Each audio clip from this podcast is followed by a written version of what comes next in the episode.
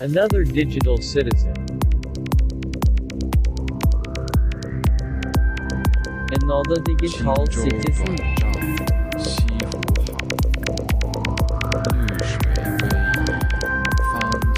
Another digital citizen.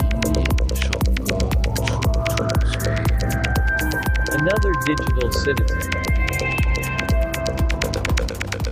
Hanky dory, ladies and gentlemen. That's that's the new intro. Uh, hi, Luke. Hi, Fro. Hi, everybody. What what does that even mean? I don't know. you don't know? Okay. I thought maybe it was like a Norwegian word or something that I didn't know about. I just pulled it out of my ass. Okay. That, yeah, that's our new Yeah. intro then. Yeah. Hanky dory.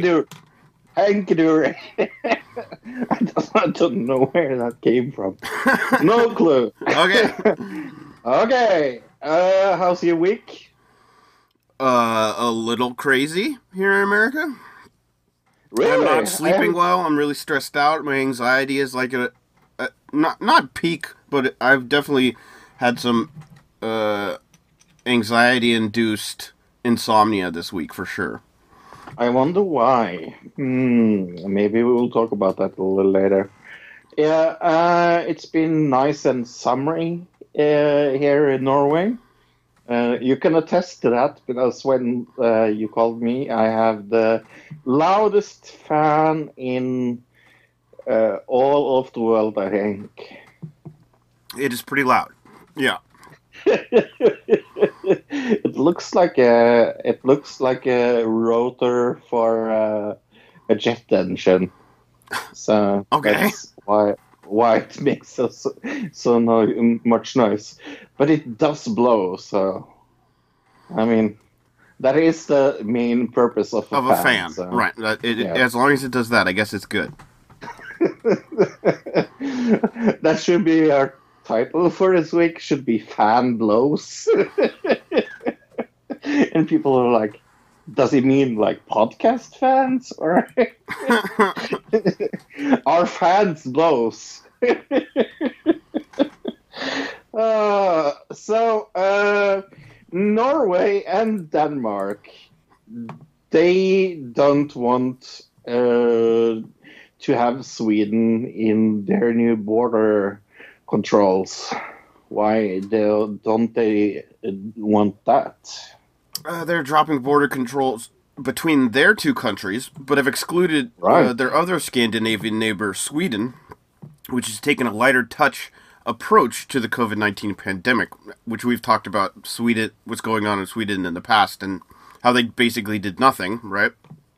Right, they did absolutely nothing. Uh, we will talk a little about that a little later. Uh, the Danish Uh, prime minister told an, in told news in a conference in Copenhagen on Friday that the restrictions on Norwegian nationals entering the country, as well as on citizens of Iceland and Germ- Germany, would be lifted uh, on June fifteenth. Yeah, uh, Denmark and Sweden will have close relationship, and that will continue in the future.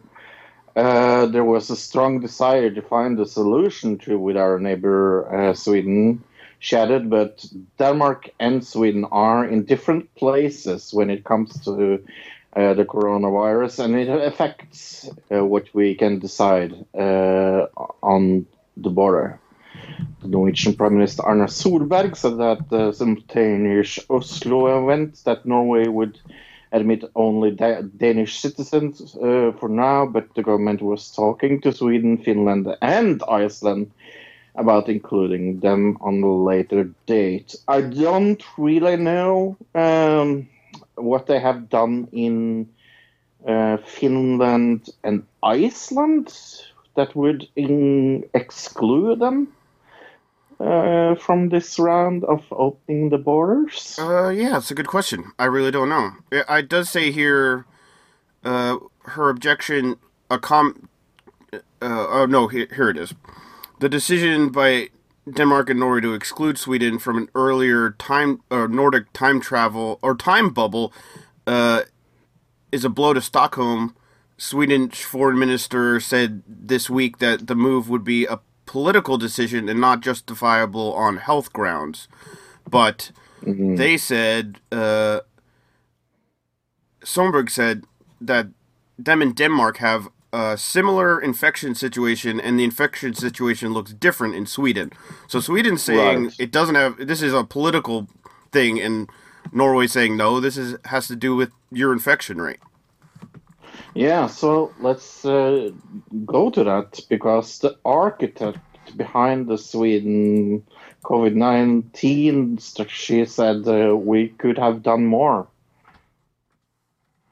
And Anders Tegnell, sounds about right, uh, says there was a potential for improvement in the country's strategy. Sweden's chief epidemiologist and the architect of its light touch program to the coronavirus has acknowledged that the country had too many deaths and should have done more to curb the spread of the virus. Uh, this guy who had previously criticized other countries' strict lockdowns as not sustainable uh, in the long run told Swedish radio on Wednesday that there was quite obviously a potential for improvement in what we have done in Sweden. Uh, asked whether too many people in Sweden had died, he replied, Yes, absolutely. Adding that the country would have to consider in future whether there was a way of preventing uh, such a high toll. Yeah, so the week to June 2nd, Sweden had the highest corona death rate per million people with 5.29. The UK had 4.48. Then Peru at 4.35. That is the top three there. Uh, the US is uh, 2.99. So, I mean, it's clearly that the strategies for Sweden have, has not worked.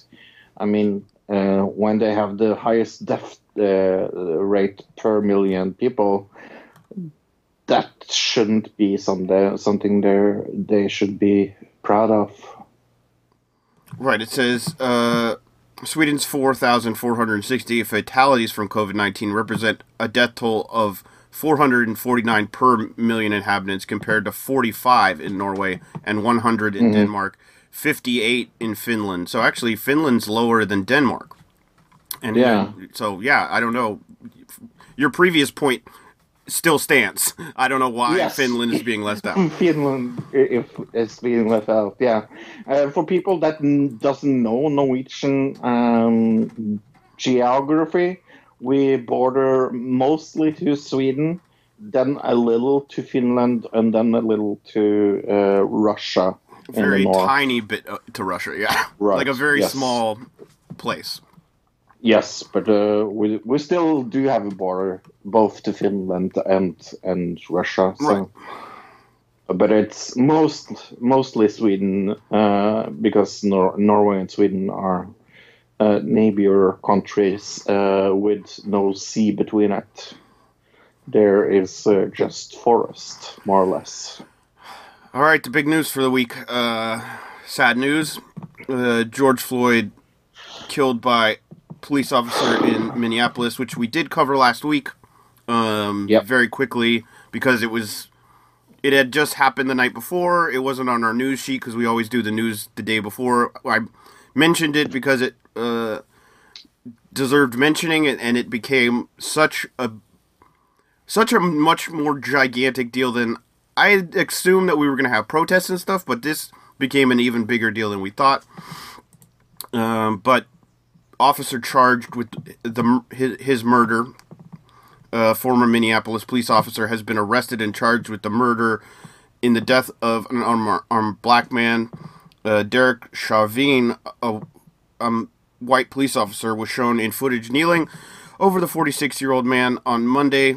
George Floyd, uh, he had he and uh, three other officers have been fired, uh, and this police the Der- Derek Chauvin has been charged with third degree murder. Yeah, I have so much I want to say about this, uh, but I'm going to save it to we we we talk about this uh, a little more. But uh, Okay, so I, it uh, says here um, a full report by the count- county medical examiner uh, has not been released, but a complaint states so. This was from the first post mortem examination. that it did not find any evidence of traumatic asphyxiation or strangulation. They said it was underlining medical past medical history was uh, Right, they the were saying he had a first heart condition yeah. and that it yeah maybe he had a heart attack. That was their suggestion. Uh, right but a second medical examiner, uh, authorities in Minnesota said Monday that George Floyd's death was a homicide that occurred while being restrained by law enforcement. Uh, a Right. medical examiner examiner from Hennepin County said the autopsy listed uh, Floyd's death as cardiopulmonary arrest, complicating complicating law enforcement uh, subdue, restraint, and neck compression. So, uh, common, cardi- cardiopulmonary arrest, meaning a heart attack. Like I said, right Uh, right an autopsy listed other significant conditions, including hypersensitive heart disease, fentanyl intoxication. Mm. Whoa, cops lying about fentanyl in somebody's system. That's not Mm. something we've covered a million times on this show. no. Um, but uh, uh, uh, Pathologist- I saw a press. Sorry, pathologist. Hi- th- this is the point of the story. Pathologist hired by Floyd's family said Monday that they had Right. concluded that he did die after blood and airflow was cut to his brain, causing him to die by medical asphy- asphyxia. But so, like, the first medical examiner said, "Oh, it wasn't. He didn't. Uh, there's no evidence that he choked to death." But what really happened Right. is this was more like a jujitsu choke, jujitsu choke, where you like cut off the blood flow to the brain, not the oxygen, not the Right. windpipe, but the carotid artery in the neck, and that uh, is what caused it, not the the oxygen loss. Well, I mean, it, the blood going to the brain is carrying oxygen to the brain, so it is basically the same. thing. Right. It is, yes. And I, I saw the press conference with uh, the other uh, medical, uh, the, the family hired uh, medical examiner, and he also said there was no underlining issues that he could find uh, that would cause this. So I think I think that's pretty clear. From the second medical examiner, I think the first mec- medical examiner was a little being a little crooked. Hasty, hasty. I wouldn't say I. I would say he's in on it, trying to get the cop less lesser sentence. Because now that the Right. second, me- like the first uh, autopsy report came out, and then they charged him with third degree murder. This one comes Right. out and proving it's a homicide. They should bump Right. this up to first degree murder if it's a, yes. a purposeful homicide. Because this cop, you've seen the video, I've seen the video. Yep. He was on there for 10 minutes. And Mhm. uh, from the stuff I've seen, almost three minutes of that was after any type of response from the man. So that is a purposeful uh, choice of him to do that. Meaning he didn't do it on accident, meaning that is a legitimate, purposeful homicide, is what I'm saying. Yeah, and uh, gosh, I don't know where to begin. Um, it's uh, Well, let's just talk about the protests first, and then we'll go into Trump's Sure. kind of reaction to it. Okay. Uh, Uh, what did you see from the protests? yeah, uh, Because you're in Norway, I, mean, we want to have- get your perspective first because I'm here. Right. Uh, uh, I saw violence. I saw uh, people burning buildings. I saw people uh, entering the CNN uh, uh, uh, Headquarters. Office. headquarters. Right. Thank you. Uh, I saw looting, and uh, they even talked about Jake Paul on on Norwegian news. Uh, yeah, uh, all that I saw from here was very negative. Uh, I would say eighty percent of it was uh, very negative, and and the rest was like, oh, and there was also peaceful protesting. Right. So when we covered it last week, there were protests on Tuesday night that were 100% peaceful, well, mostly 100% peaceful. Uh, right. the what happened was uh, the police decided to crack down on that protest people got mad. Then Wednesday night is when every people were really mad at the police, and that's when the looting and the rioting started. Um, nobody, no real violent. Like I guess it depends on what you consider violence, because I think to me, property damage isn't violence, right? Right. Uh, stealing stuff isn't violence. Uh, it's property damage Loot- and yeah, or and looting. stealing. Right. I mean, looting is I I, I feel uh, it's like an overused term. I mean, stealing, looting is stealing, so I just call it stealing, right? Uh, I think those things, uh, while bad, could be considered necessary to have somebody's voice heard if they're not being heard. Does that make sense? Oh yeah. Once there real violence against other people, that's when there's a real issue. And I did see some of that, Right. but not a whole lot. I would say the more the pe- the people who are doing the actual violence, as in uh, hurting other people, not whatever burning a building down or breaking windows, which I don't consider violence. The most violent people out there are the police right now doing the most violence. Yeah, we saw that especially in Washington in the peaceful protests in front of the White House. And then President Trump wanted the photo up in front of the church. So uh, he got uh, all protesters removed from the street he was going to go. He had them gassed. So uh, Yeah. I have it. I have a story right here. Religious leaders around the country are condemning the use of tear gas on peaceful protesters outside the White House Monday evening to clear an area for President Trump to walk across the street to be photographed in front of a church. Right. And this whole thing, Trump wanted to do this whole photo op because Yeah. the night before uh, they took him to his bunker because they thought possibly that the protesters were going to get onto the White House grounds. So they took him to his Right. bunker. Today, Trump is denying that that's why he went to his bunker. I just read a story that said, "Oh, I was just down there inspecting it. I wasn't. In, I wasn't right." So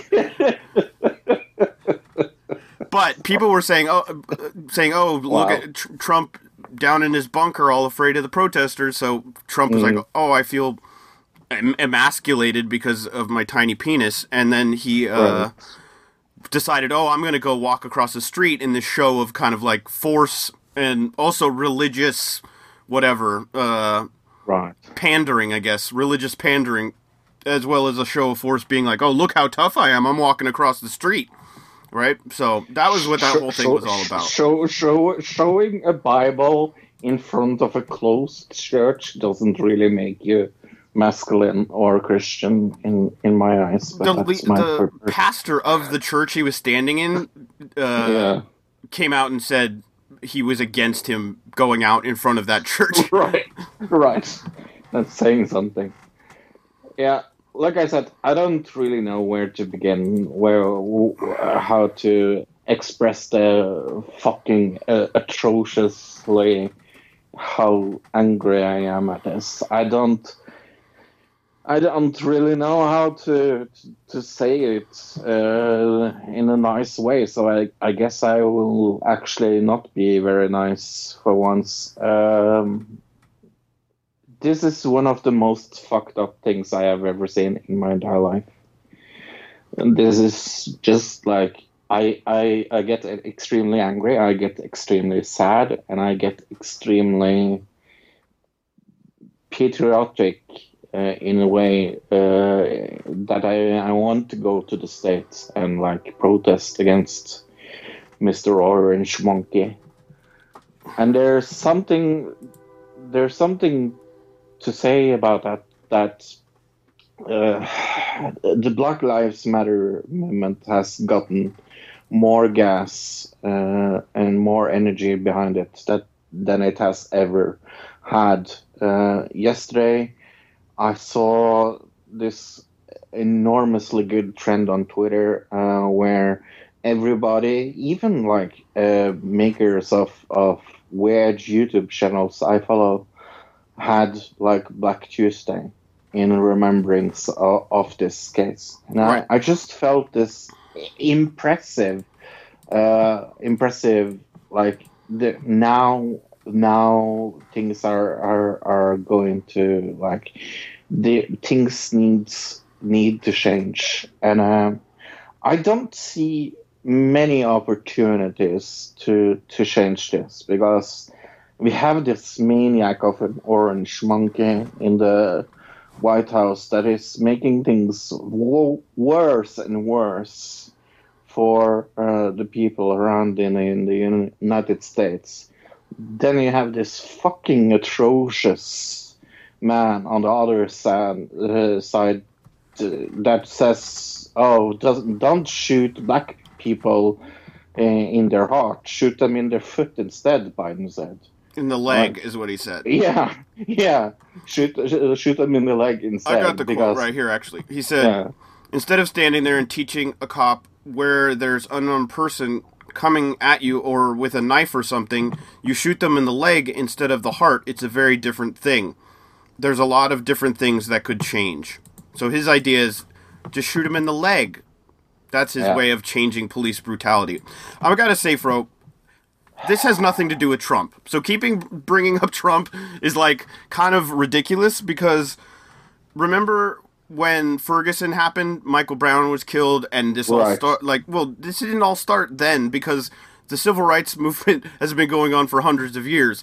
But when Michael Brown was killed and all those protests happened and the police cracked down and busted heads and tear gas people, you know who was president then? Barack Obama. Obama, a black man. We had a black Yeah. attorney general at the time. These were the people. It, Barack Obama, remember the Native Americans trying to take down the oil pipeline? And Barack Obama sending people to bust heads there too. So it, it- this is not like a Trump centric. Oh, the, no, you're right. This is I- something I that's been going on for much longer than Trump, and uh, I- so anybody agree, out there it- who's, I, just think that it's a you're miss uh, people who are just focusing on Trump, and I'm not saying you are, but I think they're missing the point that like this has been going on for a lot longer than Oh, Trump, and Trump is not uh, is not something even he's almost not even like an issue in this case because it's more about the systematic problems of our police force and the system itself uh, the way it's set up as far as monetarily the rich people at the top. I mean really what this has come turned into it started it didn't even start with the shooting of george floyd weeks a couple weeks before that wasn't it that the guy the jogger was shot by the two men yeah, uh, and they almost got away with it but then a video was released. And then uh, a man there was a woman in the park in new york and she call, called the cops on the guy uh, just for standing there because she was afraid because he was a black guy. Uh, and then Yep. we had uh, joe biden come out saying if you don't vote for me you ain't black and then this guy gets right. murdered in broad daylight, like in front of all these people by a police officer with other police officers, basically stopping Around anybody him. from helping. Right, so they were, uh in my opinion, accomplices to this murder and should be charged with something. Maybe not Right. murder, but at least uh, uh, being an accomplice to said murder. Right. Um, so I think the whole system needs to be reformed. We need to take out. We need to take out every cop, have them tested uh, for their mental capacity and background check to see if they have any connections with any type of group that would be nefarious. Uh, check over all their communications to see if they're they are talking what they're talking about as far as this uh, Black Lives Matter thing goes. I mean, like I said, the people who are doing the most violence right now are the police. I've, I've been watching the live streams, Yeah. and the other thing I found really interesting is I'm s- every protest I've seen, I've watched uh, protests from every state probably in the whole country. Because last night there eh, there was a protest in all 50 states, right? So right. uh, a lot of these protests, there are a lot of 20 something, 30 something white women out there as well. You know what I mean? It's like a Right. lot, a lot of them. And I think that those people are coming over from the Me Too movement, which was already kind of set up to be a protest movement. And they see this and they go, we're in solidarity. We're coming out there with you. You know what I mean? So I think this is also a Right. buildup of the Me Too stuff after everything that happened uh, recently with that. uh, I think those people see, oh, this is this is the new protest that ne- this is how we're going to change the system that we were trying to change in another way. We're going to change it this way now, if that makes sense. The reason why I brought up Trump is that uh, uh, it begins it, it it begins with a good leader, and people that think that cha- changing the upper leader doesn't uh, matter, it it does matter.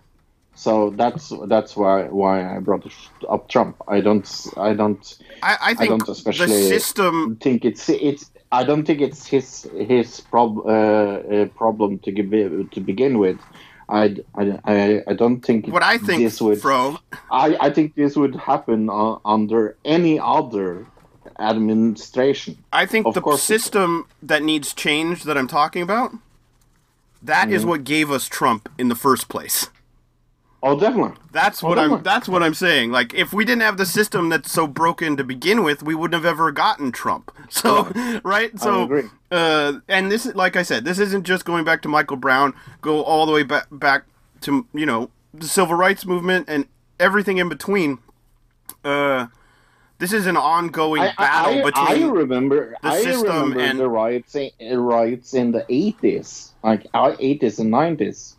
Right, Uh, the oh, oh, L.A. riots Right. with Rodney King. Uh, oh, right, Rodney police King, killed yeah, a black man. Um, right, Right. or beat up a so black man. I guess I- in that case.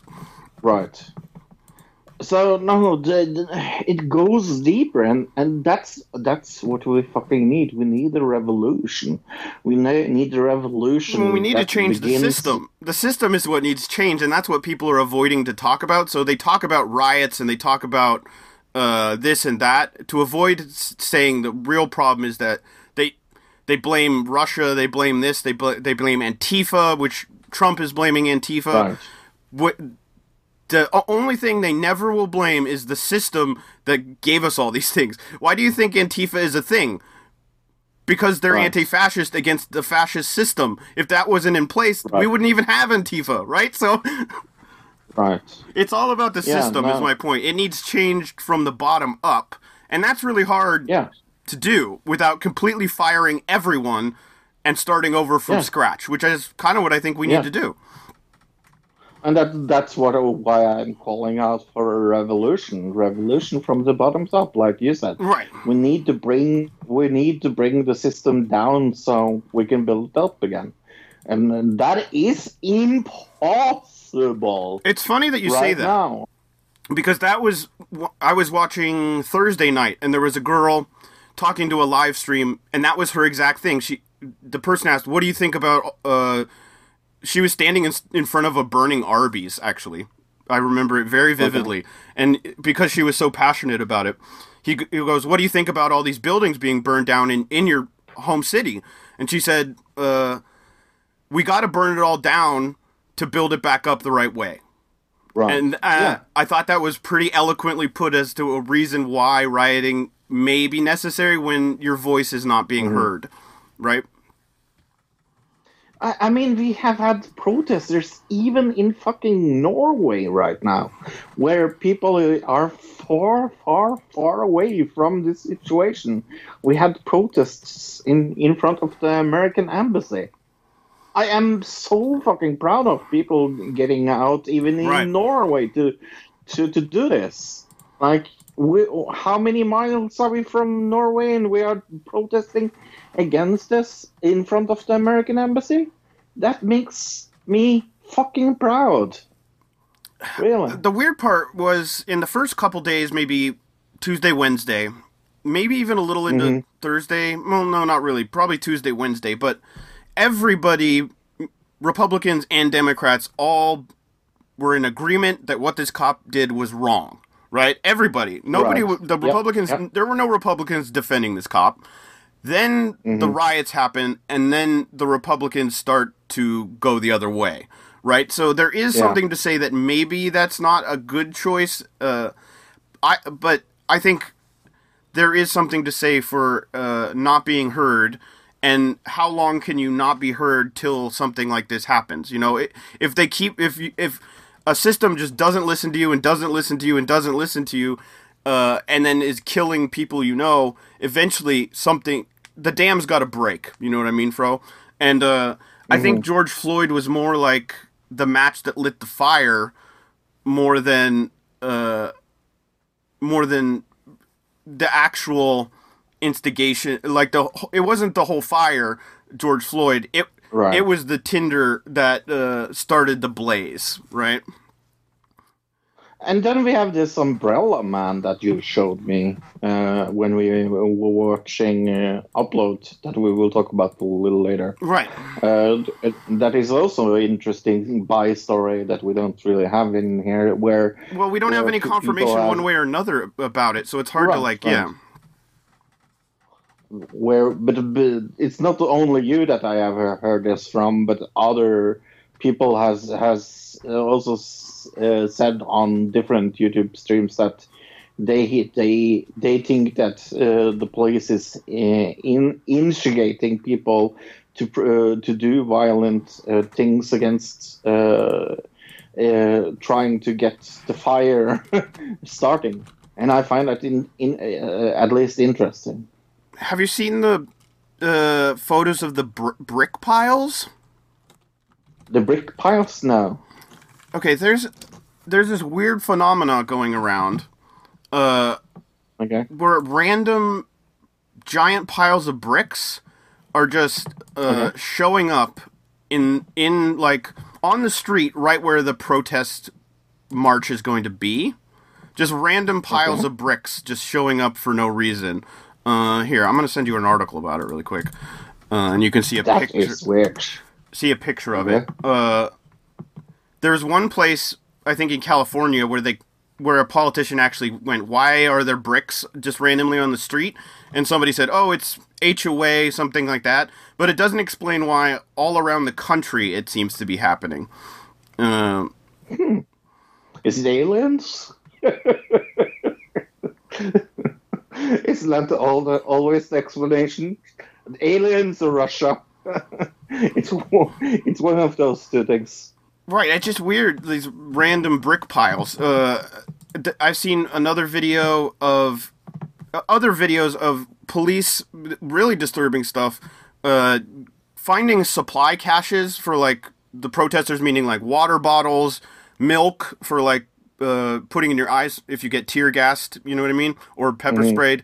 Um, and cops finding those and coming in with their trucks and smashing the water bottles on the ground and, and throwing it all in the back of their Oh. truck and driving away so that when they do tear gas people they don't have any relief from it i mean they, this is these cops are out of control we're dealing with like this has really become like i've been talking about a class war where it's like the cops are defending the rich elite people and the poor people in America are finally revolting. And it's taken all. I mean, the other thing we haven't mentioned is we're coming out of this coronavirus thing, right? people have lost their jobs.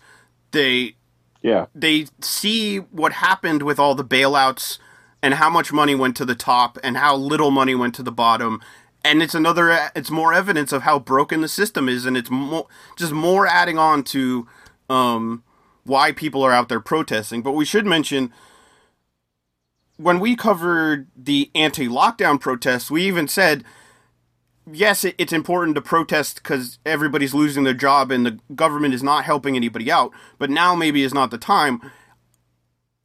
This also Well, now is It- yeah, yeah, is a little early to be protesting, but I don't think yeah.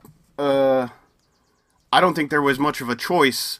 And it, when the lockdown pro, anti-lockdown protests were happening, everything was still locked down. Where now most of the states have opened up everything, but they still do have rules. Most states of like you can't gather in this amount of people, and we're seeing like ten thousand people protest, and that's definitely not within the the lockdown rules, right? So, uh, what do you think about the whole problem there with uh, coronavirus? We're not going to know the what what the ramifications of all these protests for maybe two weeks when people could start getting sick, right?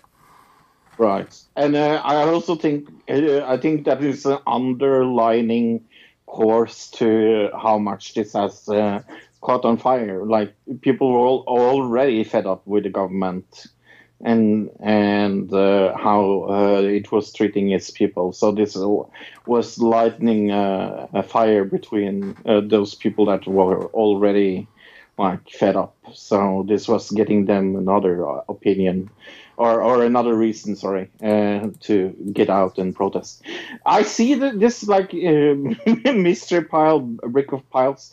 This is like uh, uh, I, I I worked as a landscaper for two and a half years. Uh, Uh-huh. This is things like I would order for my job. Like uh, if I wanted to lay, for example, uh, uh, something in a garden. This is fucking big. This is something you have to like order. Uh, this is like uh, how many bricks is it in this? I would uh, approximately five hundred, Not even that many. Probably a, a hundred, maybe. maybe. Maybe. Uh, yeah. weird. It says here uh, Uh, that police confirm presence of such piles in Kansas City. Uh, Manhattan are reportedly in street lying piles on Sunday night. Uh, Dallas added they believed, saying that there was they were disappointed to see piles of random bricks in front of a courthouse. Uh, so yeah, all all across the country this is happening. Uh, talking about the orange man in the White House, uh, Trump signs executive order targeting Twitter after fact checking. uh, this is how petty can you be, award? oh, Right. Donald Trump has signed an executive order aimed at removing some legal protections given to social media platforms. He said the firm had unchecked power to censor and edit the views of users. Trump had regularly accused the platform of oh platforms such as Twitter and Facebook of stifling conservative voices. In or, uh, the order, which is expected to face legal challenges, comes after Twitter decided to uh, fact check label two of Trump's tweets this week. Yeah. He was not happy about that fa- fact check. Right. mildly. Uh, because one of them, he actually said, uh, when the looting starts, the shooting starts, which Right. was seen as obviously a call to violence, and so they said it broke their policies on, um, you know, violent tweets uh, or instigating Right. violence in the tweet, and so Trump got mad at that and signed this order, right? And it was also the uh, mail-in uh, ballot to tweets that got fact-checked by Twitter. I, I was. Uh, Oh yeah, that that was the first at- one, and that, but the one that that, that got him mad was the other one, right? Or or Right. whatever. Uh, Mm, I have a both. f- I feel weird about this because I actually think that social networks shouldn't be able to censor you. So I kind of agree with Trump in that way, right? I know, I know. I was like, this is this is petty by Trump, but it's also kind of A hap- uh, happy uh, accident, in- right? yeah, in, infringing on his First Amendment right. So it's kind of like, hmm. I mean, for a long time, we've heard about people saying they want to want Twitter to kick Trump off, which I think is, I mean, he's the president of the United States. You can't do that. Yeah, Right. you can't do that. You have to be able to hear what he's what he's gonna say, right? So, uh, He's not Alex Jones for fuck's sake. right, exactly. Speaking of Alex Jones, you know who the first person who ever like the first time I ever heard about militarized police um attacking protesters and like black bloc. Like, yeah, uh, I know. was Alex because I watched him. It was Alex Jones. Yeah, yeah, in like 2003, probably he was talking about that stuff. yeah. And Yeah. to be honest, he was right. We're in a militarized police state now. Like if Oh yeah, I'm we're looking at it, right? Uh, it's it's like I always say: if you uh, throw a thousand uh, predictions up in the air, some of those thousand pro- protections or, or projections will be right. So. Right. But I think he made like multiple documentaries on the subject, so it's like, yeah. Oh yeah, yeah. No, I I know. I, Not that Alex Jones is good, but yeah, you're Right. gonna, you're saying you're uh, right. You're gonna get gets some things right sometimes. Uh, Right. a million monkeys will write Shakespeare or whatever. Yeah. Right, right. He also said the water was making frogs gay and things like that. So, I don't know. uh, talking about people uh, being conspiracy theorists, uh, you know that Michael Moore film, uh, produced film we saw called Planet of the Humans. Right. He Guess produced You- it. Yeah. People can't see it anymore on YouTube. I saw some re-uploads after I saw this. I went and double checked, and people have been Yeah. re-uploading it, so it's probably still there. Maybe if you get lucky. Uh, but the Michael Moore film Planet of the Humans has been removed by YouTube. Uh, YouTube has taken down the controversial Michael Moore produced documentary Planet of the Humans in response to a copyright infringement ca- claim by a British environmental photographer. The movie, which has been condemned as inac- inaccurate and misleading by climate scientists and activists, allegedly includes a clip used without the permission of Toby Smith, who does not approve the context of which his material is being used. In response, the filmmakers denied violating fair usage rules and accused the critics of politically motivated censorship. Yeah, I'm uh, I'm uh, more in that camp to be honest. This is also like petty award of the the week material. I Uh, mean, right. like, oh, I didn't like they used one of my pictures. It says several have signed a letter urging the removal of what they call uh, the shockingly misleading and absurd documentary. Uh, climate Oh, yeah. scientists say So the the filmmakers have done a grave disservice to us and the planet with distortions and half truths. Uh, but then we saw an article. Um, leaked emails call for the censorship of Michael Moore's new film. Uh, now with TYT, uh, Fox, what's his name? Josh Fox, uh, the largest online Okay. news network. TY, he's with TYT, I guess now. Told colleagues it must come down off their pages immediately. Immediately, he said. And in a second email, he urged an, a, a whole other group of full public relations professionals and organizers to help him to suppress the film. Uh, he said in a quote, "A number of reputable websites are hosting this abomination, and I need your support to get them to take it down." So there was like a concerted effort behind the scenes to get this taken off of YouTube by people. Yeah, yeah. So that is how they did it. A very good documentary that actually proved my fucking point so many years ago. I've said this, so I, I I, I just think that I'm just against the censorship. Like, it could be wrong. Like, I, I don't know if it's uh, the information is correct or not. I just know it's something right, uh, from a different perspective than I've seen before in my life. Right? So right, are, they're basically censoring it because they're saying, "Oh, I don't want you to see the other side, what the other side thinks." How is anybody Right. supposed to make a decision if, uh, whenever another side is shown, it gets taken off and it gets censored? Right. So that's the problem Right. I have with it, and that they clearly were colluding together to get it kicked off, and they got a hold of this one Yes. guy who had this one clip in there, and they used that one Right. little clip to get it kicked off of YouTube. yeah, It wasn't And, kicked uh, off I'm- I'm because of misleading information. It was kicked off because of No. this one copyrighted clip. Right. right. And I'm sure if they removed that clip, it would have absolutely no fucking uh, like um, uh, it wouldn't matter. Right. Like, if they, come removed the clip same and, conclusion. and re uploaded it, they would still say, you can't play this. Right. Right.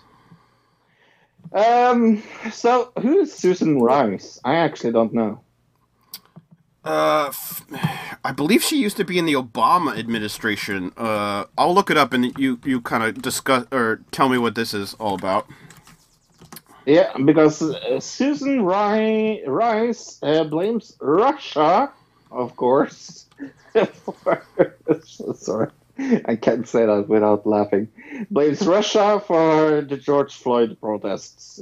Yeah, I was right. A former public official who served under uh, as national security advisor to Barack Obama from 2013 to 2017, ambassador to the Okay. United Nations 2009 to 2013, U.S. Senate, Senate confirmed her as an ambassador to unanimous consent uh, in 2009. Right, so yeah. She's been in the government for Are a while. are we starting at 17 seconds? Yes. Okay, cool. Are you ready? Yeah, go and give me a countdown. In three, two, one, play. have come to try to hijack those protests and turn them into something very different. Uh, Okay. And they are probably also, I would bet, based on my experience, I'm not reading the intelligence uh, today Okay. uh, or these days, but based has on no my evidence. experience, this is right out of the Russian playbook as Oh. well. But we can't allow Oh. the extremists, the foreign actors, to distract from the real problems we have in this country that are Oh. long-standing, centuries old, and the older Russians addressed out there. responsibly by new leadership. You're, you're absolutely right on the uh, foreign interference. You're 'cause we know absolutely right. Decades, the Russians, uh, when it was the Soviet Union. He Union, agrees with her, right. They've uh, often, oftentimes What? tried to embarrass the United States by promoting. This is like, the, the racial. we can't blame the system, so we have to blame countries. Russia. But What you're suggesting, Ambassador, is that they're still trying to do Wow. that. Is that what you're saying? Oh, we see it all the time. We've seen it for years, and and frankly, every day on social media, where they take uh, any divisive, painful issue, whether it's immigration, whether it's gay rights, whether it's gun violence, and always racism, and they play on both sides. Their aim is not simply to embarrass the United States, Wolf. Their aim is to divide us, to cause us to come into combat with each other, to Wow. disintegrate from within. Yeah, it's not the class, Yeah, because you class wouldn't divide. surprised to learn that they have Yeah, because you weren't these fighting extremists before. on both sides the class divide and the media. political I divide. wouldn't be surprised to learn As well uh, as the racial divide. in some way, shape, or form. Okay. Okay. Wow. So, what do you think about that? that, is, that is just atrocious. That is just so fucking sickening. And but it's also so just like what's a good word for it? predictable. It's so predictable. Like, yes. When this Yes. happened, I knew at some point somebody was going to come out and try to blame Russia for it. Russia. Yeah.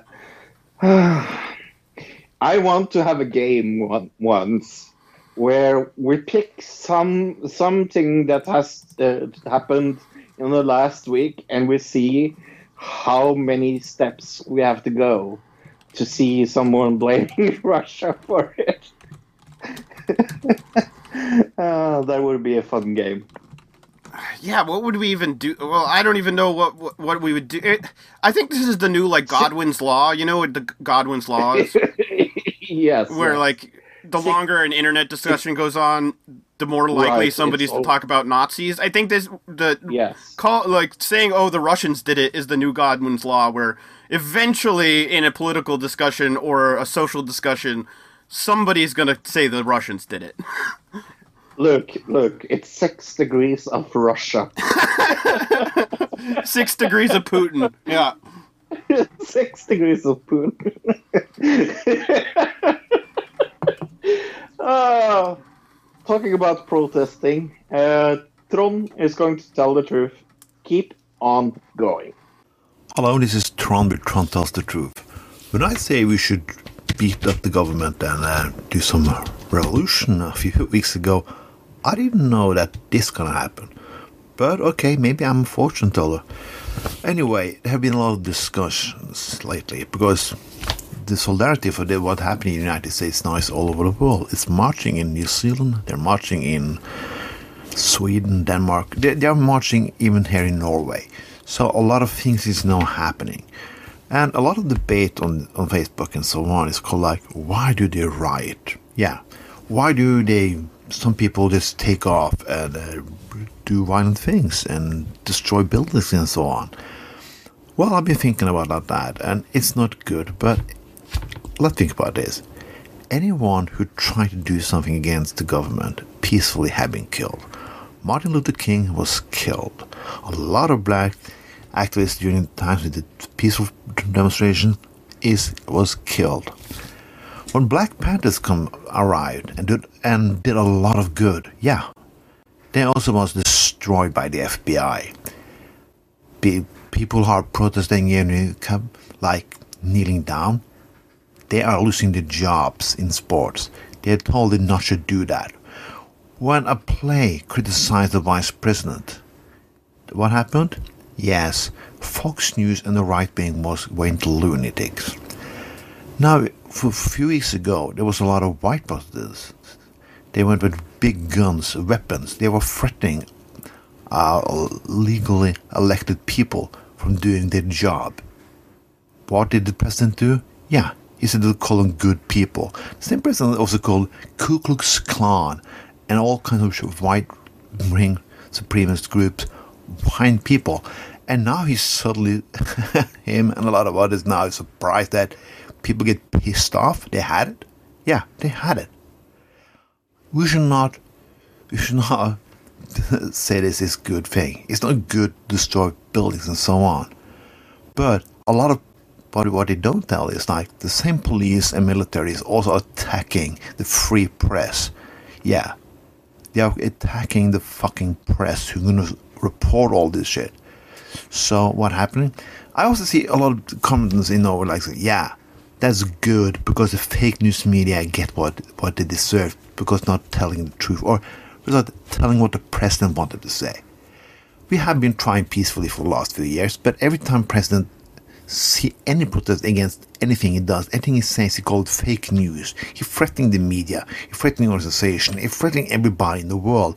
What the fuck do the right wing want us to do now? What kind of peaceful protest do you want? What kind of protest do you want in the first place? What kind of discussion do you want? If you want to sit down and talk like adults, yeah, we'd be fucking all on it. But you have not done that for the, for, for the last three years. Not at fucking all and you've been threatening people and you still do in your propaganda network Fox News. So what the fuck do you want people to do? I think the process should be going on.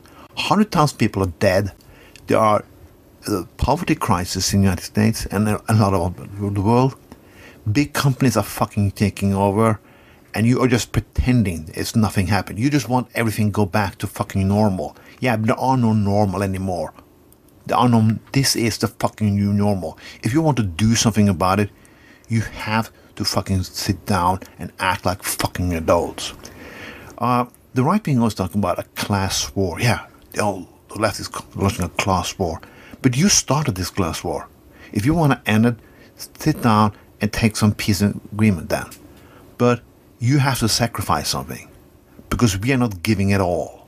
This was Tron, with Tron tells the truth have a nice revolution, and keep on protesting in the street, not give up. Let the 3rd of November be the new 8th of May 1945. Bye bye. That was a Tron telling the truth. Thank you, Tron. Yes, keep on going, people. I could not agree more. What about you? Uh, yeah. I mean, I think we need to. I think now, uh, kind of the the property damage and stuff has gone down. Uh, I think the initial anger that was the first few days mm. has kind of settled it, settled down a little bit. Uh, and now people are still angry, but they're more motivated to get out there and change something. And so there, we're, there's less, you know. I, I've seen amazing videos of people who go and try to break windows or go and try to loot a store, and a whole group of people will come and stop them and say, "Hey, no, don't do that." You right. know, so I think we're moving into a different fr- phase of this protest, and I think it's great to see.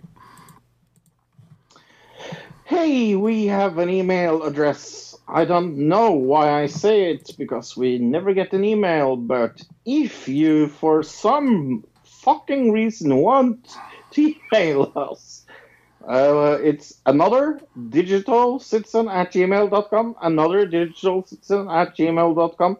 We want all your emails. All of them. All your emails belong to us. Yeah. Yes. emails belong to us. We're on Twitter. Twitter. Uh, at podcast ADC. That's at podcast ADC. We are a member of Pod All the Time Network. Look, what is that? That's at Pod All the Time PN on Twitter. Uh, there's a whole bunch of other podcasts you can check out there. Uh, it's podcast helping podcasts. So there's ten other podcasts in our podcast network right now, or maybe nine. One other podcast is the Raw Sex podcast. a podcast talking about relationships, sex, love, and dating from older and younger generations' perspective.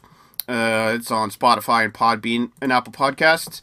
Uh, go check them out at at raw at raw sex podcast one. That was hard to say. Yeah, for some Yeah. reason I don't know why.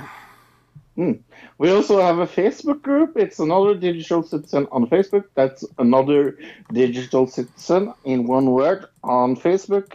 It's very easy to become a member. Go Uh, listen to us on Spotify so we can get a hundred million dollar deal. Yes, Luke. We'll we'll take Uh, fifty thousand. All right. right now, I think we will take fifty dollars.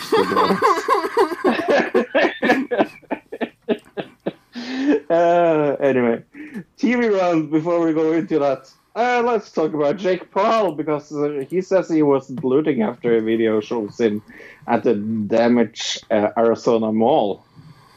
Uh, he denies that he engaged in any looting or vandalism, despite his friends being seen on video in the mall as people around them appeared to be doing property damage. Uh, demonstrators all over the country continue to protest the death of George Floyd. Uh, he's he said, "To be absolutely clear, ne- neither I nor anyone in my group was engaged in any looting or va- vandalism." The influencer said. Uh, we spent a day doing our part peacefully protesting. Uh, so he's saying I was just there when it happened. I didn't actually engage in any of the law breaking. He says we filmed everything and saw in an effort to share our experience and bring more attention and anger felt in the neighborhood we traveled through. We were strictly documenting and not engaging. Uh, I do not condone violence, looting, or breaking the law. Hmm. Cool. Uh, TV, I will start. Uh, I saw the best reality show in the world, uh, Labor of Love. Okay, I saw the second Uh, episode because I wanted to, you know, make sure I had it. Yes. Uh, I mean, I, I I was very afraid in the second episode that uh, uh, our uh, our friend would go home, uh, wrestling friend. What is his name again? Matt Striker. I always Matt Striker would go home. But yeah, she surprised him by saying, "Oh, I really want to keep you." This is atrociously. I mean, I I am so conflicted by this because it is one of the worst shows I have ever seen in my entire life, and it's it's on the Swan level. Uh, but it's Uh, yeah, also it's almost beyond the Swan. but yes, I agree. Yes, uh, but uh, but it's also incredibly engaging. Other than extremely weird audio cuts, extremely weird. Where did Who is editing this show? Like a twelve-year-old edit this the audio for this show? They got like a middle school class, computer class, to edit the audio for this show. the audio is just all over. Uh, but yeah, no. Um, yeah, you gave it a zero. I could not agree more. But but uh, my problem is also I think it's a ten because it's it's so bad that it's good. It's a uh, wraparound. yeah, I We've talked about these shows, these shows that get so bad. Like there's a there's a wraparound in shows where a show can be so bad it wraps around back over in the scale and gets back to ten somehow. right. yes, but uh, yeah, I will give it this a zero, and I will continue watching it. Uh, Right. I almost thought we should stop watching Upload and watch that instead, but I think we'll continue watching Upload. Uh, Oh, we should. I, there's one thing I want to mention about it. How fake Oh. is this show? Because I think it's hundred percent totally fake. From the You second episode what? and the bear, how how could they all believe that that was a real bear? It did not look anything Right. like a real bear. It didn't look like a real bear. The the only thing is like in the first episode where they go all, all and jerk off in in, in the uh, jerk off Trailer. Uh, trailer. I I mean, I don't know how much of it is fake. I have no clue. I hope Matt Matt Striker wins. That's all I have to say. Uh, I've seen some HBO Max uh, shows. I'll like uh, go through them because you don't care. Uh, the Not Too Late Show with Elmo. 15 minutes uh, of uh, Elmo uh, with kids. Sure. Okay. Then I, yes, then I saw Craftopia from uh, HBO Max. This is a reality show where 90, uh, 15 years old uh, come and like make crafting projects. It's a Okay. very bad, bad reality. wow. The content on this HBO Max really I sounding ha- great. I know. Then I saw Love Life, and this is maybe the better thing on on on there. It has uh, Anna Kendrick in in uh, the main role. I love Anna Kendrick, Okay. so I will watch. She's all right. Everything, yeah. I I think she's super cute. The show is. Eh, it's it's okay. Uh, I would give it a uh, five. Elmo, I would give it three. Uh, Craftopia, I would give it two and a half. So how long Uh, does HBO Max Blue. stick around? I have no clue. They have so much on it. Uh, new Looney Tunes cartoons there. Uh, I'll talk two seconds about that. That you really have to go and watch because those are of the old days. Like they they look uh, and feel like the old Looney Tunes cartoons. So if you ever like them, that then you will like like. So a lot of misogyny and racism.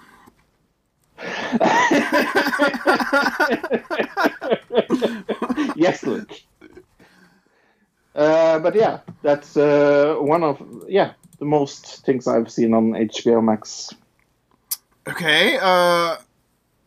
Wow, I haven't done anything yet, have I? Okay, so uh, I did. What did I watch? I watched. Oh, Epstein, filthy. Uh, Jeffrey Epstein, filthy rich, four part documentary series on Netflix. Um, I was very good. I mean, super standard documentary, very much like all the Netflix kind of crime documentaries that are coming out. Uh, so in that sense, it wasn't anything special except for the content itself. The interviews with the women are very, very interesting. I wholeheartedly believe every single one of them, to be honest. Um, Oh yeah, me too. A lot of backup evidence for everything they were saying. Uh, some interesting stuff that I didn't know in the past. Um, but very few things that weren't weren't that haven't already been out there in in the public view. But there were a few things uh, about getting the three uh, young children shipped over from Saudi Arabia for his birthday. I didn't know about Right, that. right. Um, overall, I'd give it a six. Uh, it's just a standard documentary, but it is very interesting, especially if you're follow have been following the Jeffrey Epstein stuff. Um, and I think they did a good job of making a case against Ghislaine Maxwell. Where the hell is that Oh, lady? that's- Again, bring that up for like the millionth time. I saw a show that I was 110% sure should be on investigation, like uh, Discovery uh, Investigation or whatever it's called, uh, the channel. But it's from ABC, and it's called The, the Genetic Detective. And it's this uh, uh, just genealogist. Wow, that is hard to say Genealogist. CeCe Moore. Okay. As uh, called CeCe Moore that uses DNA matches to find uh, killers uh, Okay. through through through the database. Right. And uh, I give it a six point five. So he takes But it all. should The... be a discovery. Sorry, go ahead. Sorry. No, so but it should be a Discovery Channel kind of thing. It's it's very like generic. Where like, is it? Investigation. It's on ABC. Oh. Why do you think it needs to It's be like- Discovery? because that's uh, like every investigation like uh, discovery have their own investigation channel Okay. called id Right, yeah. yeah. uh, and uh, and uh, it felt like every other show on that channel Oh, okay. So ABC's probably just trying to why- cash in on the, the crime documentary kind of fad that's happening, so they're just trying to cash in on it. I understand that. Uh, yeah, there was something I was going to say about it, but I don't even remember what it, what it was. Uh, I saw a show on Fox, which was weird, and I don't know if it's good or bad. So I'm going to give it a five point. I'm going to give it a five point five, I guess. Uh, it's called Ultimate Tag on Fox. Do you know what? I I saw this as well. Uh, I have the extreme same opinion. I have it on five on my my docket. Uh, I give it a 5.5 because I think it's just above average because I was entertained by it, right? I like both I watched two episodes, both episodes I was entertained. Basically, it's tag, the game you played when you were in elementary Yeah. school, middle school, you played tag except uh there's three kind of normal people, well, everyday people, I guess, fairly athletic though. And then there's the chasers who are the people trying to tag the people who were trying to win the game. Uh, but all the chasers are basically like super athletes and parkour free runners and things like that. And the whole arena is set up with all these obstacles to try to run around. So, but it's basically tag, right? Um, the, one of the Tag mi- mi- mixed with American Ninja. uh, yeah, and American Gladiators a little bit. Gladiator, yes, American Gladiators. very American Gladiators esque in the sense that all the chasers have different like American Gladiator style names and outfits, and they're they all have like a character behind them. Like w- uh, American Gladiators, all of them had silly names like Crush and Laser and things Right. like that. And actually, one of the chasers in this is a YouTuber I follow, uh, Sydney Olson. She plays Spitfire on this. Uh, Yes, she yeah. uh, She was in th- just the first episode, I think. Uh, and I found her through the Dudesons because the uh, when the Dudesons were Ah. still on YouTube, uh, he was training with her doing parkour in a lot of his videos, and I followed her through them. And then when the Du- Dudesons left, I just kind of left her channel, you know, in my in my uh, list of channels, and it was cool to see her Right. on a TV show. And uh, yeah, she's pretty good. Uh, overall, like I said, middle of the road show, but entertaining. I would say if you liked American Gladiators in the 80s, not the Hulk Hogan version, uh, you'll like this. Uh, I saw Unprecedented uh, on BBC Four. This is a series written and filmed in the lockdown. Uh, it has uh, fucking amazing actors in it. Uh, a lot of actors that you would recognize. Okay. Uh, but it's it's very weird. it's very weird because it's like it's filmed uh, for like in front of a computer. So a lot of like uh, uh, things that are going on is very like oh there's a meeting or there's a conference call and I- I'm like very that. confused right But- now. What what's filmed Sorry? in front of a computer? I don't I don't get it. This this show this show is filmed in front of a computer. It's a Zoom call show. Okay. It's a Zoom call show. Yes.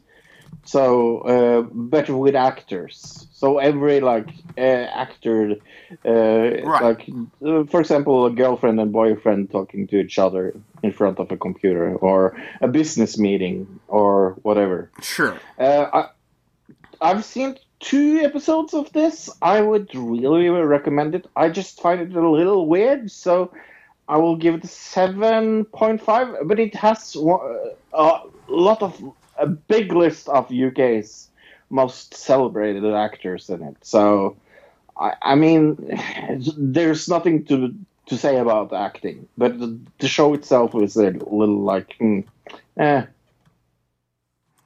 Uh, okay, I saw a show on Netflix called Blood and Water. Did you see this? Uh, yes, I'm very happy that you saw this. Um, it's about.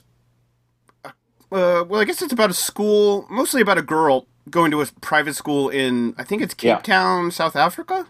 I think is where it's supposed to be. Yeah, to find her uh, sister. Right, her sister goes missing, but then, uh, and they just have assumed for a long time, and then some new evidence comes to light, and so it's her, it's her investigating it, but she's a little girl, but there's also other investigations going on about her sister, but it's really it's kind of a murder mystery. Is really what it is. Um, It was all right, but it's just really not my cup of tea. Uh, I gave it a four. Yeah, this isn't written for me. Uh, this is for 16 years old people. Um, I think this is for 16 year old girls. The acting was not anything special. It was kind of subpar. The storyline's interesting in that it's. Yeah. is that it's a murder mystery. I mean, that's the story. So if you like murder mysteries, that that's what it is. But it's pretty cut and dry in the sense that yeah, that's what it is. It's a murder mystery about a girl who goes missing. So yeah, I mean, I I, I give it a 4.5, but uh, I, I I yeah, it's it it's totally okay. Uh, did you see all of it? no, I only watched two episodes. I was I I was two episodes and you're out on this one. I mean, like Okay. it just wasn't engaging enough, and uh, I still had some Trailer Park Boys to watch this week, and another thing that I watched, and and mostly honestly, I spent a lot of time watching protest live streams from all over the country. So that took up a lot of my time this week, uh, watching protest live streams on pretty much everywhere you can live stream video. Somebody was live streaming something. So like Facebook Live, YouTube Live, uh, Periscope. I watched some on. Uh, actually, uh, basically everywhere. You live. I saw some. Uh, you know the place PewDiePie used to be, but isn't anymore. Yes. Discord. I saw a couple, some on Discord as well. So like people were using anything they could get their hands on to live stream these protests. Uh, do you have one more show left? Uh, yes, I do. Good. Then we're going to talk about that because it's Space Force with uh, Steve Carell, Steve Carell. Yes. And- And, also John Malkovich. Which I was like, John Malkovich has never been in anything bad That's true. Up to now. up until now. John He broke his streak apparently. Yeah. Uh, ben Schwartz is in in a role. I think actually of all, John Malkovich is the best thing about the show. Then Ben Schwartz. I really. I, like I would say Ben Schwartz is actually better than John Malkovich in this, but Uh, or at least funnier because it's a comedy, right? So this is a from Netflix Space Force with Steve Carell. It's about the Space Force as far as like the military branch invented by this recent government here. Um, and Steve Carell takes control as the head of Space Force, right? yeah. But uh, here's the big problem with this show. It's not funny. this show isn't funny now in that there's a lot of very topical humor where they they A talk about dated. well it's gonna that's what i'm saying it's a lot of topical humor in that like it, it yeah. makes somewhat sense now because they're talking about Right. trump they're saying oh 45 likes to go on twitter and these kind of jokes about trump Right. um and those this show in five years none of the jokes will make any sense right Right. Yeah. uh, there's a lot of jokes like that in that in this where just like they won't make any sense in five years. So I don't know why they made it this way. I mean, it, the whole thing is kind of a political jab at the current day in politics. There's a character in here that's making fun of Ocasio Cortez. Uh, Really, yeah. Clearly, another Nancy Pelosi type character. So they, Yeah. but they don't call any of the people that the uh, Ocasio Cortez character. They only call her the angry young congresswoman, which is like, come Mm-hmm. on now. I, I mean, it feels like this was made by Republicans to me. I don't know. Right. No, I did not like this at all. It's just like. It's not funny. I, That's the problem. It's, It's not not funny. it's really that simple. It's a comedy and it's not funny. but it's. Uh, I, I wish it was better. That's the problem. You I called it it though, Fro. You called it when we watched Upload. La- not Yeah. this week, but last week. Because this week we'll talk Yeah. about it was actually pretty good. But last week you were like, Yes. "This is not a good sign for Space Force because it's made by pretty much the same people." And Right. it turns out that may be the case. I'm sorry I was right. I'm sure But, uh, some I people give- out there that love the like uh Orange Man bad jokes would probably think this is a Right. hilarious show. But the whole uh Trump is bad comedy is so played Yeah. out to me that none of it is funny anymore. You know what I mean? But I gave it a 3.5, actually. yeah. Really, I didn't go that low. I gave it a four. So I mean, I guess we're pretty close, but like, uh, at least like the camera quality's good, the acting is decent, I suppose. The real problem is the storyline, the jokes, and uh, the t- topical humor that is not going to be funny in even two years. Some of these jokes won't make any sense to anybody. Uh, but yeah, upload episode 5. Look, what is this about? Because, whoa, what happened to this bad show that we were watching? uh, an episode five called "The Gray Market." Uh, Nora's dad's vape lung worsens while Nathan, his friend Luke, and Dylan are uploaded. Oh, an uploaded teen whose body is not keeping up with his age visit a hacker market in cyberspace. This episode was good. What the fuck, happened? I know, and this is the middle. Ep- usually, when we watch one of these bingeable shows, the the middle Yeah. two episodes, usually five and six or whatever the middle two episodes, are the worst episodes because they expect you to already be invested in the show, and you're just going to keep watching anyways. But for some reason, episode five is the best episode, and episode one was one of the worst episodes. What was this? It was it, it- like I laughed out loud many times during this uh, episode. I was like, "This is fucking funny."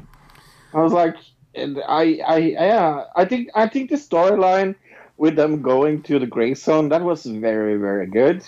I mean, and the interior of, of the gray zone was was very, very fun with some like, uh, uh, especially an old old logo from Macintosh was all of a sudden there for no reason whatsoever.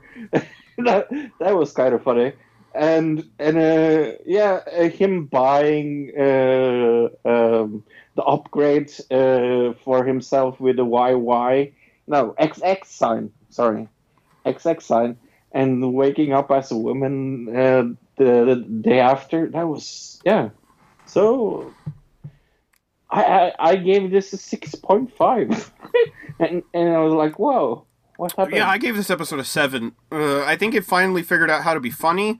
Maybe this would. I don't know. W- w- Maybe I could look it up actually, but um, I have a feeling maybe these episodes are all written by different, like have different uh people, different Writers? writers, and maybe this was Right. written by an actually funny writer as opposed to other episodes. yeah. Uh, No, ev- I'm looking at it right now. Every single episode is written by a different person. Ah. Oh wait, no. Episode this- ten uh, and episode two are the only ones that are written by the same person. This episode was written by somebody named Mike Lawrence. So, Okay. Thank you, Mike Lawrence, for making me laugh. all Yeah. right. Anyway, uh, yeah, I can't wait to see, see the next episode. And I, I didn't think I would say that about this show. yeah, uh, this should be interesting. We got a cliffhanger again on this one with the Yeah, Private and- best well, cliffhanger. the fake private investigator lady uh, finding out something more about this guy's death. So, again, this is another show, murder, basically murder mystery, but a comedy. Uh, had huge potential and finally is getting decent. So, ow!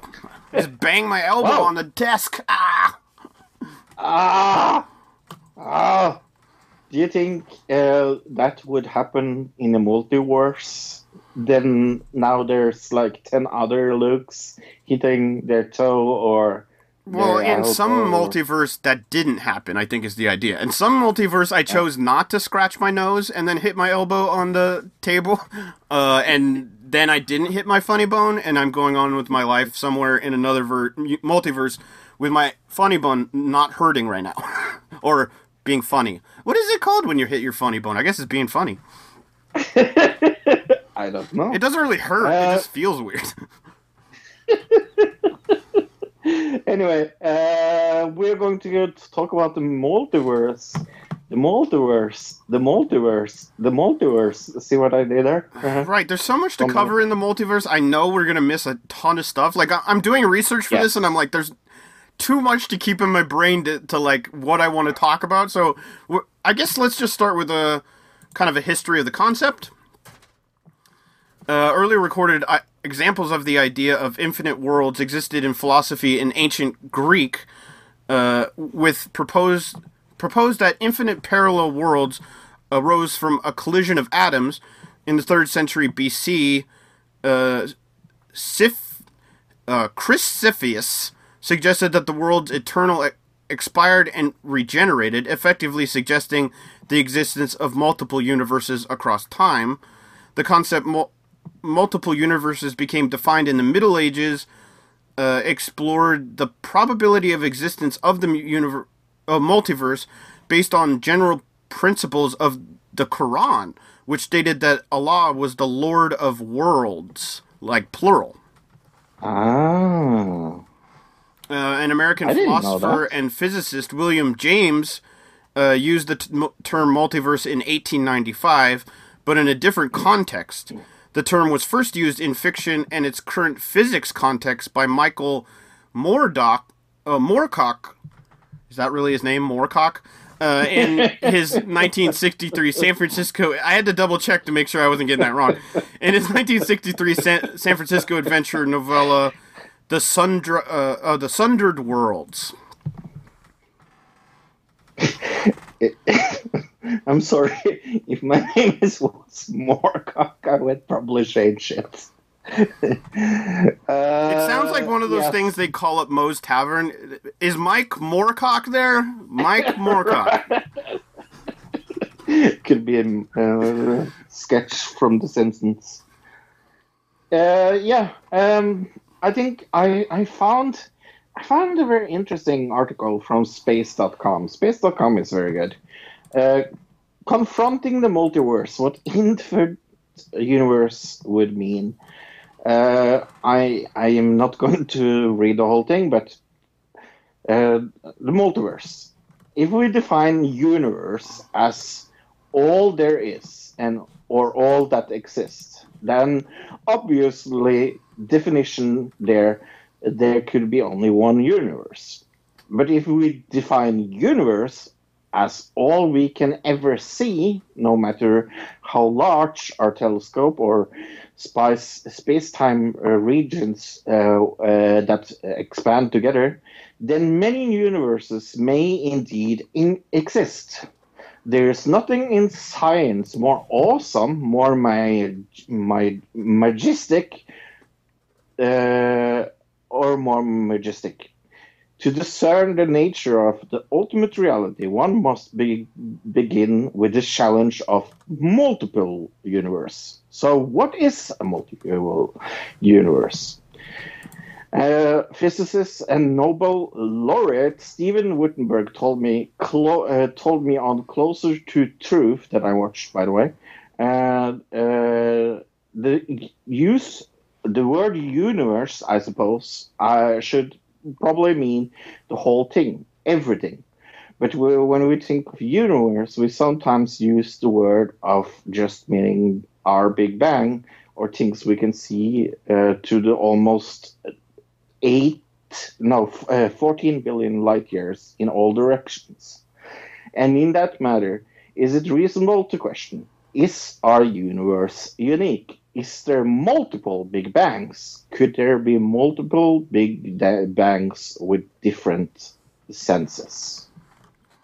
Right, and different outcomes. So that's one theory of the multiverse is that multiple Big Bangs happened uh, in space time. Right? So space consider time space time infinite, and then on that layer of space time, multiple universes popped up out of mul- well, millions of infinite big ba- big bangs, I guess, right? That's one version Right. of of it, I guess.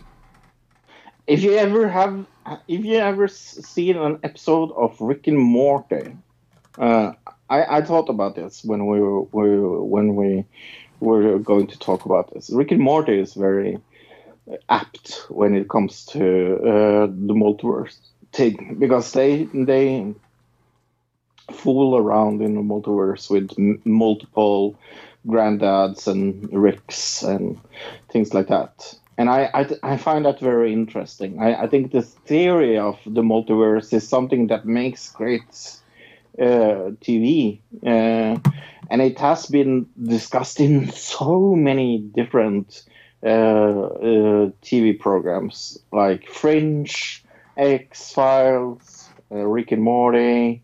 Yeah, like thing, things like that. And it, it is su- such a, a, a, a ground thing to think about because it's so uh, grounded in our understanding of what comes on TV. What's the one where they Do go through the time portal thing and then they the whole point of the show? Stargate.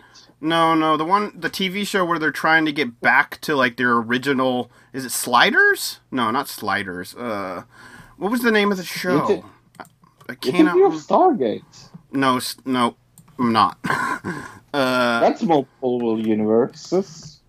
uh, yeah, or something like that. Exactly. Uh, I think that the whole idea of multiple Bing Bangs is also one version of the idea of the multiverse. Another idea Right.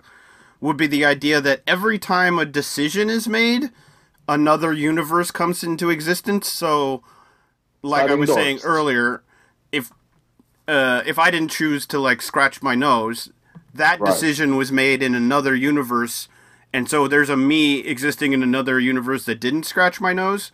Uh, and Right. every time you make so every decision that's made, another universe is brought into existence. Uh, Right. parallel to the universe that's happening currently in in space time.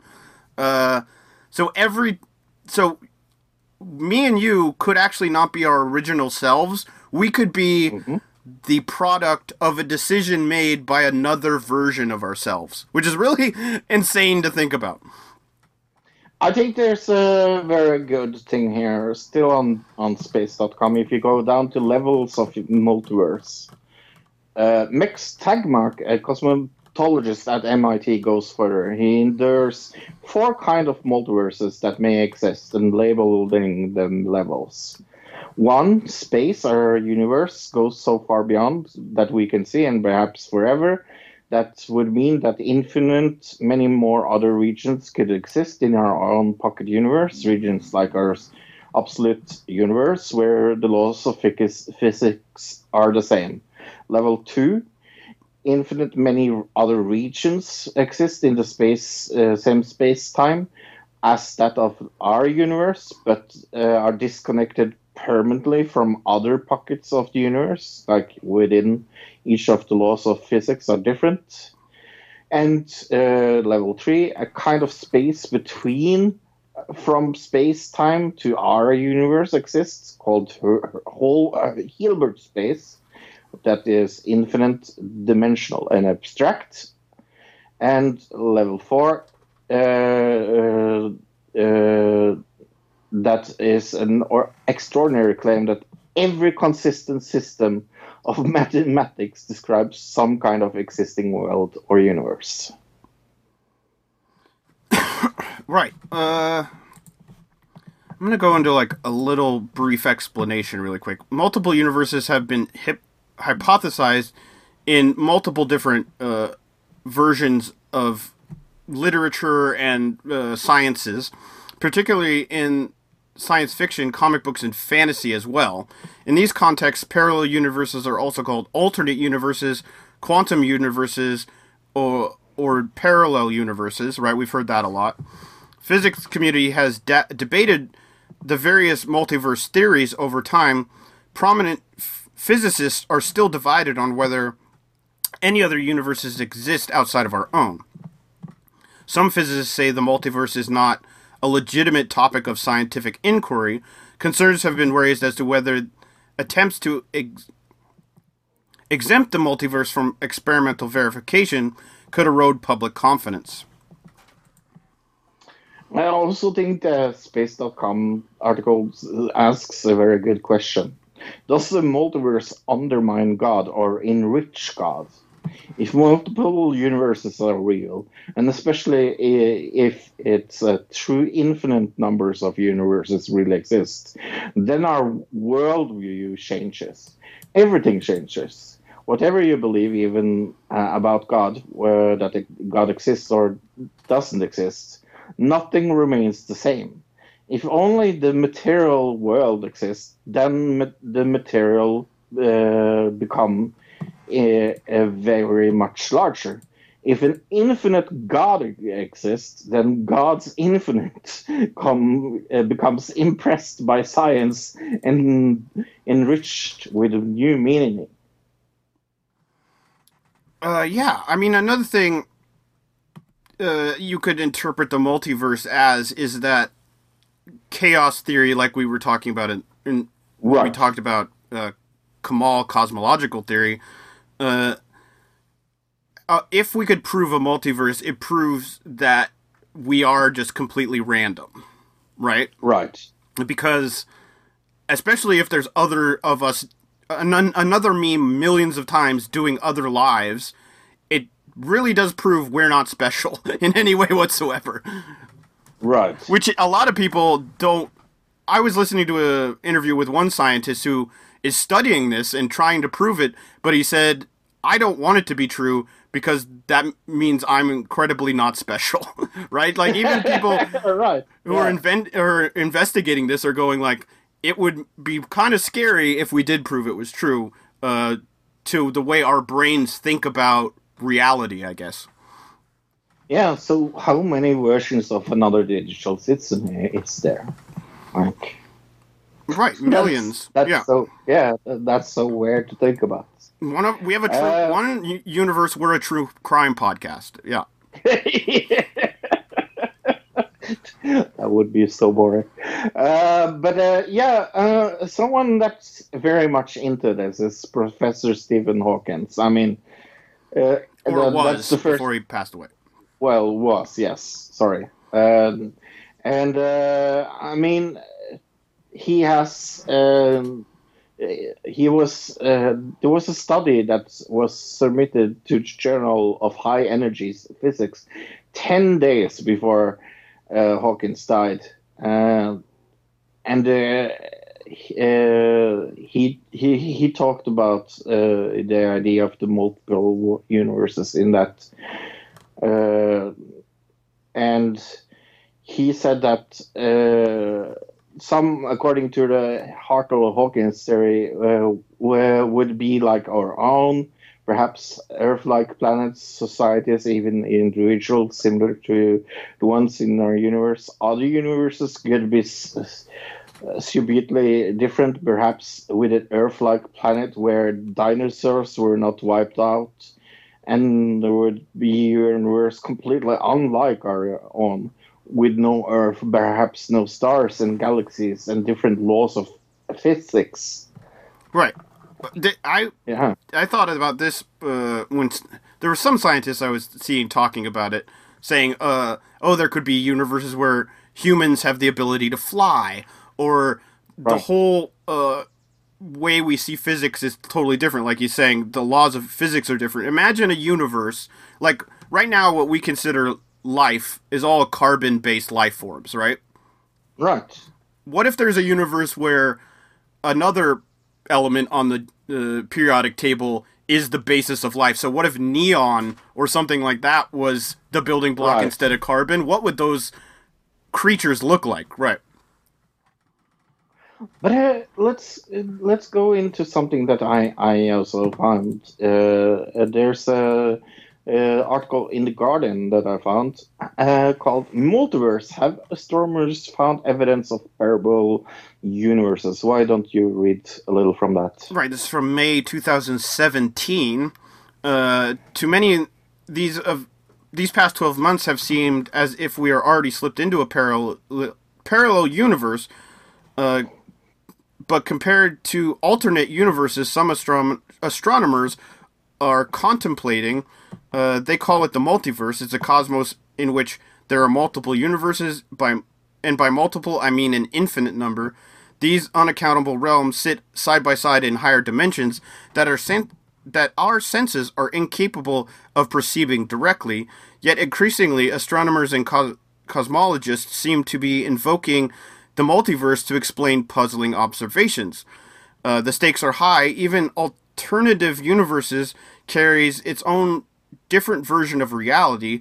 There would be one where you wrote this column and I read it, one where The Guardian is an alt right propaganda rag, and even a really weird one w- in which Donald Trump uses Twitter to spread nothing but amusing cat videos. I really like this. That's a good, yeah. Yeah, it's funny. putting a little humor into it. Uh, yeah, I mean that is, that's the whole idea here. Is uh, I, the other thing about the multiverse and the reason a lot of scientists are using it is it, it does explain a lot of things we can't explain in physics. Uh, one person I saw talking about it was talking about um, like uh, cha- uh, at like a subatomic level, particles can change uh, from one thing to another, or they can go into existence and pop out of existence, and we don't know why or how. But m- the multiverse would explain it because those things would uh, have gone, like the things that disappear, were it ended up in a different universe, right? And then when they come back, they're coming from a different universe. If that makes sense. Right.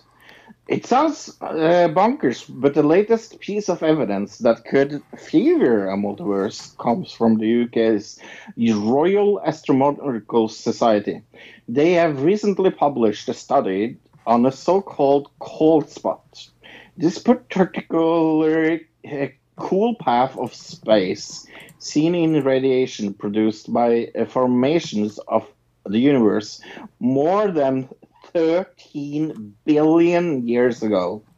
This cold spot was first glimpsed on the NASA's uh, satellite in 2014. No, sorry, sorry, 2004. Then confirmed uh, uh, by ESA Planck mission in 2013. It was surprisingly puzzling. Most astronomers and cosmologists believe that it's highly unlikely to have been produced by the birth of the universe, as it's mathematically difficult uh, for the leading theory, which is called inflammation, to explain. So this cold spot in the universe that I have found that is 13 billion years has nothing to do with our universe. It says here the end game for physics, physicists has been to provide a reason why our universe takes the form it does. To do this, it must explain why certain fundamental qual- quantities have the values they do. For example, the speed of light, uh, the mass of an electron, the strength, and the strength of gravitational interactions. If there is a multiverse, however, that quest could be doomed to failure. Just there, as there are an infinite number of similar yet different universes, there will also be an infinite number in which the basic laws of physics are, are completely different.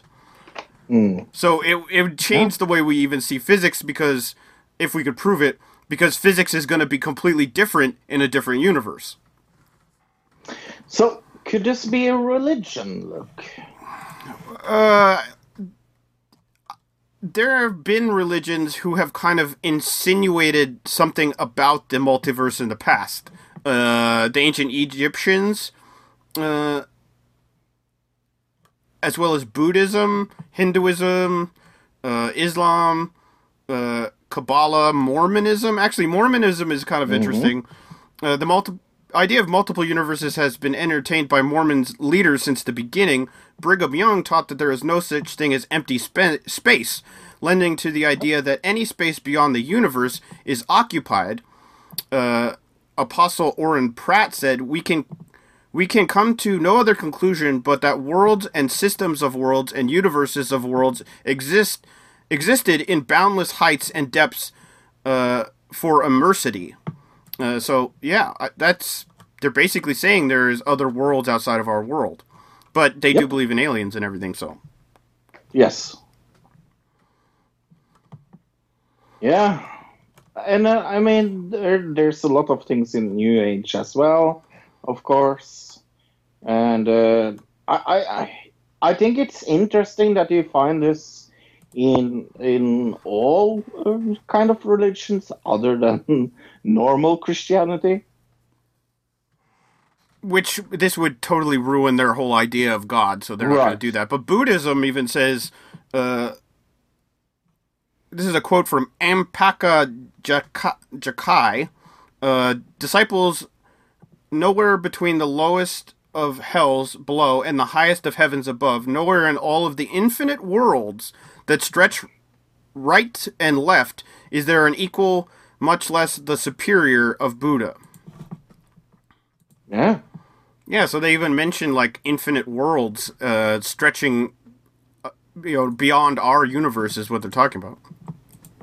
Uh, in Islam, there are seven verses in the Quran that they are described in seven heavens.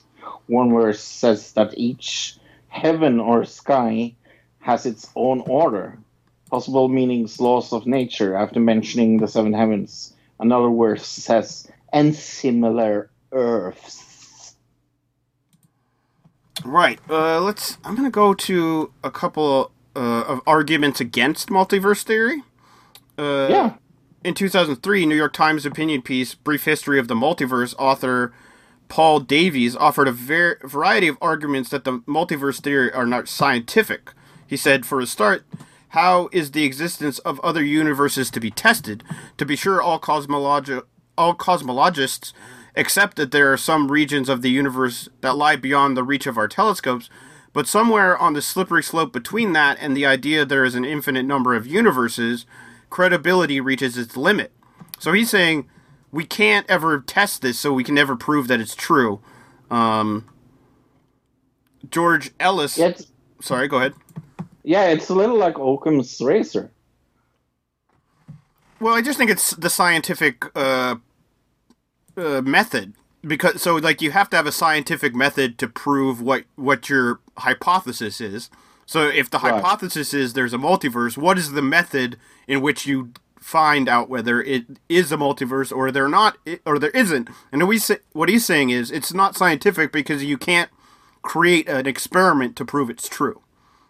Right. So it's not scientific in that way. He's saying right here, the multiverse theory may dress up in scientific language, but in essence, it requires the same leap of faith as an unseen creator. Right. Uh, but where does this rate on your crazy scale? Because on mine, it's very, very low. I will give this a two because I think this is probably true. I, I there's not I have no evidence one way or another whether it's true or whether it's not. It explains a lot of physics like uh things in physics, especially in quantum physics. It explains a lot. Right. Um,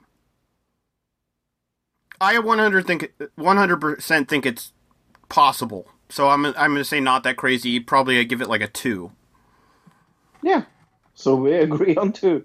Up Fro Fro, I'm seeing something here. Something breaking news happening. But we're breaking the news. Ba, ba, da, ba, ba. Uh, three more um, Minneapolis officers charged in the George Floyd death, and uh, the charges have been elevated. It says here three more former Minneapolis police officers were charged Wednesday in the deadly arrest of George Floyd. Former officers Tao Thao, Tao Thao, Thomas Lane, and J. Alexander Kueng are facing charges of aiding and abetting a murder. That's exactly what I said in the news round that I I I thought they should be charged with, or uh, you know, helping with it, uh, being accomplices to it. According to criminal complaints filed in Minnesota on Wednesday, the murder charges against the other former officer, Derek Chauvin, were also elevated to second degree murder, like you said. So, yeah. So what is second degree mur- murder? Right, so he was. They were charging him with third degree murder, so they bumped it up just one degree. And what we're seeing here is second degree murder is generally defined as an intentional murder. So before they were saying it wasn't Right. an intentional murder. Now it's an intentional murder that lacks premeditation, meaning he didn't plan on killing him, and is intended to only cause bodily harm and demonstrate an extreme indifference to human life. So I would agree. It couldn't be first degree. The only way it could be first degree is if they found some kind of like, let's say they found a radio call or a telephone message or text message that said, "Hey, Right. I see this black guy walking down the street. I'm gonna go kill him." let's Right. kill him. Yes, Right. yes. So there, there is a difference. Yeah, I guess so. Uh, hopefully that that will make. I mean, I'm that it makes me so happy to be honest that these three other guys are being charged because I, I that just needed to happen. You know what I mean? It it's like the Ghislaine Maxwell things. Like why are why, she was so involved? These guys were so involved. They should be charged. I'm happy to see that they are. And the second degree murder charge is. I mean, it's maybe it's as good as we're gonna get, but I think it's definitely justified m- more than a third degree for sure. What do you think? Yeah, yeah, yeah. No, it's much better than manslaughter. It's uh, it's definitely much, much, much better. Uh, well, we are going to take it from the news uh, and talk about movies. Uh, Luke, have you seen a movie this week? I did. I saw a couple Prime movies. It seems like they Okay. put out a few uh, movies this week. I don't know uh, if that has anything to do with the AMC deal or what, but um, I'm going to start with The Vast of the Night on Prime. Okay. Did you see Okay. this? I. No. Uh, so it's like based in the 1950s, uh, and this guy is like a 1950s radio DJ, you know, in like a tiny little radio place.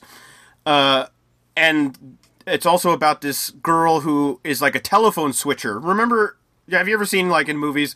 Back then, they had like the cords, and to connect the two telephones, you had to put one cord in like the thing. Yes. So she's doing that, and they both experience this weird uh, mystery uh, te- uh, radio frequency that like overtakes their system, and uh, so they it's like a search to go find this alien frequency, and it's all like about conspiracy theories and aliens and uh, Ooh. Yeah, it's very very cool. The Vast of the Night. I really really enjoyed this. Uh, I gave it a nine. Uh, the ending Ooh. is like very very cool. Very indie. You'll you'll really enjoy it. I think, Fro.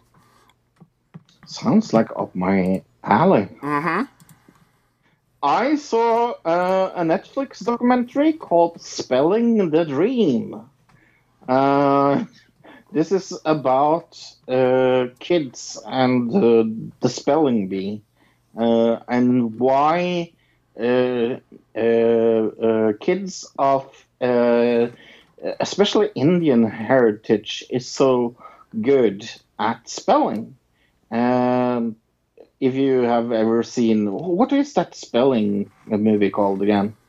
Do you remember the other No, I don't spelling think I ever saw it. If I did, Okay. Uh, but yeah, no, this is a fucking amazing documentary about spelling, and I was like, this couldn't be uh, interesting at all, and it's so interesting. Uh, spelling the Dream is one of my favorite documentaries of this year, actually, and I'm giving it a nine point five. wow. Okay, I need to write that down then. Spelling the dream. All right. Mm-hmm. Uh, I'm assuming since I know you watched something on Prime, maybe we saw the same movie. I watched a movie called Seberg. Yep. Uh, pretty star-studded cast. Uh, Kristen Stewart. Uh, right. Let's see who else was in it. I know there was a bunch of famous Anthony Mackie, uh, Margaret Qualley. Oh, Vince Vaughn. I don't know how I didn't remember Vince Vaughn. Uh, Right. Yeah, uh, Stephen Root. A bunch of people you would know are in this movie. Um, it's about uh, actress, French actress, right? Mhm. Who gets involved with the Black Panther Party in America, and then the FBI starts to follow her and kind of meddle in her life. Uh, Based on a true story. Right, exactly. Uh, of Jane Seberg, uh, who was a real person. Wow, the timing of this movie and when it came out, right? Uh, yes, that was exactly what I was thinking when I was watching it.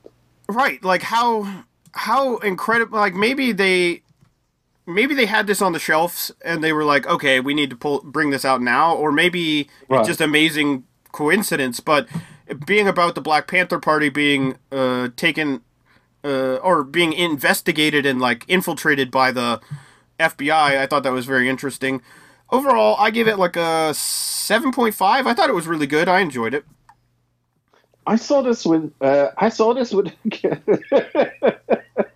Sorry, I can't speak.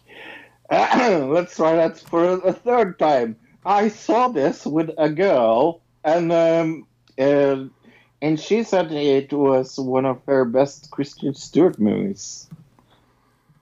Uh, yeah, maybe. Yeah, I mean, I honestly haven't seen that many Kristen Stewart movies. I mean, I've seen a few, but this was definitely one of the better ones. What would you give it, number wise? um, I would give it an eight actually. You know what it has on Rotten Tomatoes, bro? No, Thirty-five percent. no, Yeah, that that's that's just stupid. I don't get it either. I don't understand. Uh, audience score The lady- fifty-six. The lady I saw it with also very much liked it. Yeah, I, I don't know why it's got such bad scores. I'm very confused by that. Wedge. Uh, she thought uh, she thought spelling mm, uh, spelling the dream is uh, her new favorite movie. By the way, Oh, really? This year. Oh, Yeah. the v- you should. The Vast of the Night has ninety-one percent. By the way. I need to write this down now. Last of the night, Yeah, there you go. so I can watch it. Watch it. Watch it. But uh, something I did not watch this week was another digital uh, reviews trailer, The High Note. So we almost did this, but this movie, like, was one of the ones that we had to cancel because they bumped it because of the coronavirus stuff. Oh, This is one of the ones that was scheduled, and then we, we had to change it to for a different movie. Twelve-year-old me that Okay. I'd Yeah. be working for Grace Davis. She's an icon. This woman doesn't. I know, I know the main actress or, or the star. Yeah, she's in uh, that TV show. Isn't she in Blackish? Blackish, yes. Thank you. Tracee Ross. Right. Well, Grace, have you thought any more about the? Oh, there's Dakota Johnson in it. I think it's time I record Oh. a new album. Oh yeah, right there. I mean, that's one. Oh, it's got Ice Cube. What am I supposed to say? When is I'm last time you just saw, a saw Ice Cube Uh, he, he does. He's weird. He does like he'll do like a really great movie, but then most of the time he does like the worst, most terrible movies. like Right. Three years. when he did all those kids movies for a while. My life. That was so weird. That's such a weird time. You got this gangster rapper doing kids movies. It's really bleak out there for middle-aged singers. Dakota Fanning, most known from, uh, five women Uh, 40 yes, the sex had a movies they, that I always. No, this is Dakota Johnson, not Dakota Fanning. I know Uh, Johnson, I mean. with Right. me doing the same show Six degrees of night. separation, not More. six. What, what was that? Grace, I didn't Movie want to tell you or Jack, Nine but I something? did a cut of You your talking about the song. one from like the Hey, nineties? Yeah, y'all. Y'all know it's a Yeah. microphone I don't in there, remember. right? Nine months? No, Nine months. No. I don't know. Yeah. Anyway. Wait, is this about the Supremes or something? All we That's got to do is cute. play it safe and stack some money. I Oh, will that's too many decide people. What I do next. Alright.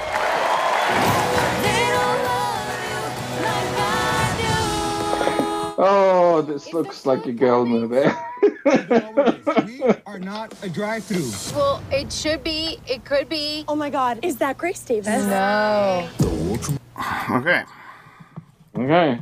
So what is this? This what is it with me today? What is this Oscar-nominated movie all about? Right. Uh, set it. Uh, the high note. Set in a dazzling world of LA music scene comes the story of Grace Davis, a superstar whose talent and ego have reached unbelievable, unbelievable heights. Maggie is Grace's overworked personal assistant who's stuck running errands but still aspires to her childhood dream of becoming a music producer. All right. So I guess it's not just about the main character; it's also about like the assistant. But actually, if you look at the poster, they're basically both like uh, like it's the two people on the poster. So Sharon Stevens from Google uh, on Google says obviously there are not many so sophisticated movie watchers who reviewed this movie. Clearly made for a TV sleeper, not worth theater money. Additionally, there was an obvious ripoff of Diana Ross movies. Uh, uh, from the fashionate mahogany to plots of mother abandoning her child, a child and a man uh, for a career in double platinum. In fact, the final scene is perfectly overlay from the ending of that double platinum. Expect the singing mother performs and her, her son instead of her daughter. uh, Trace, be your own person. You're all, uh, also talented. Still uh, love Tr- Tracee Ellis Ross, but she must pick better, stronger projects. That was a one star. Okay, uh, the scores really quick. I forgot to do that. Uh, Five point eight out of ten on IMDb, fifty-eight percent on Metacritic, sixty-nine on Rotten Tomatoes, eighty-six percent. It's the sex number. Eighty-six percent of Mhm. Google users like this film. I went to the Facebook and went back to their review section that they have now. Uh, let's do. Does not recommend. Di- Diana Sweet does not doesn't recommend this. She says. Uh, I love Tracee Ross, and that's why I bought this movie. I know this movie was. I know that this movie was about her assistant and white privilege. If I knew that, I would have never bought the movie.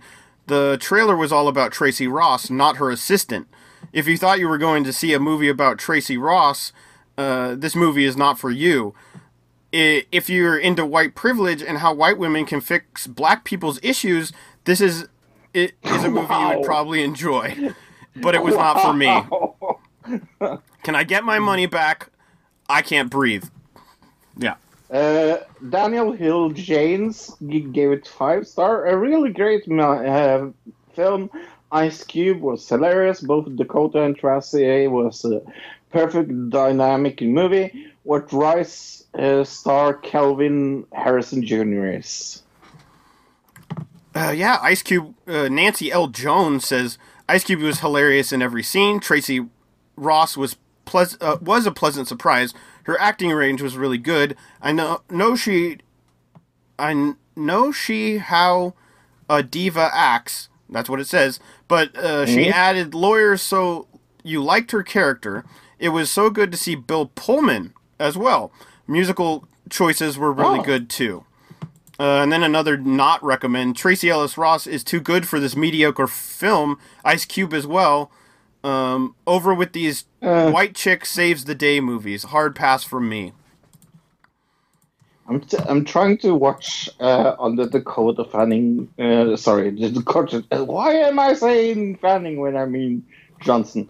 Uh, Dakota Johnson's IMDb list to find the movie I was thinking of, and I can't find it. Huh, okay. Champ- uh, oh, 21 Jump Street.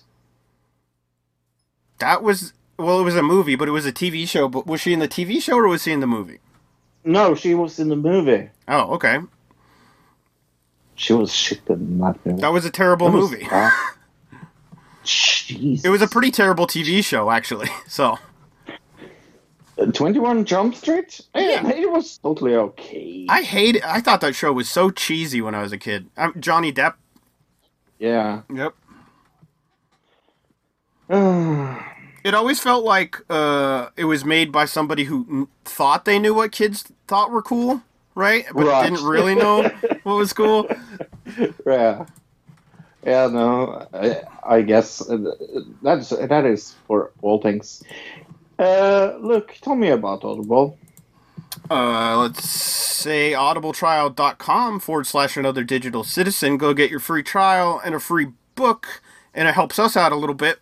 Uh, and then if you cancel at any time, you get to keep your free book, and you won't be charged any dollars or cents. Hey, did you know I do a whole other show about wrestling? Do you now? Yes, it's called That Wrestling Show with Bill. Uh, Yakovic. say, say his last name.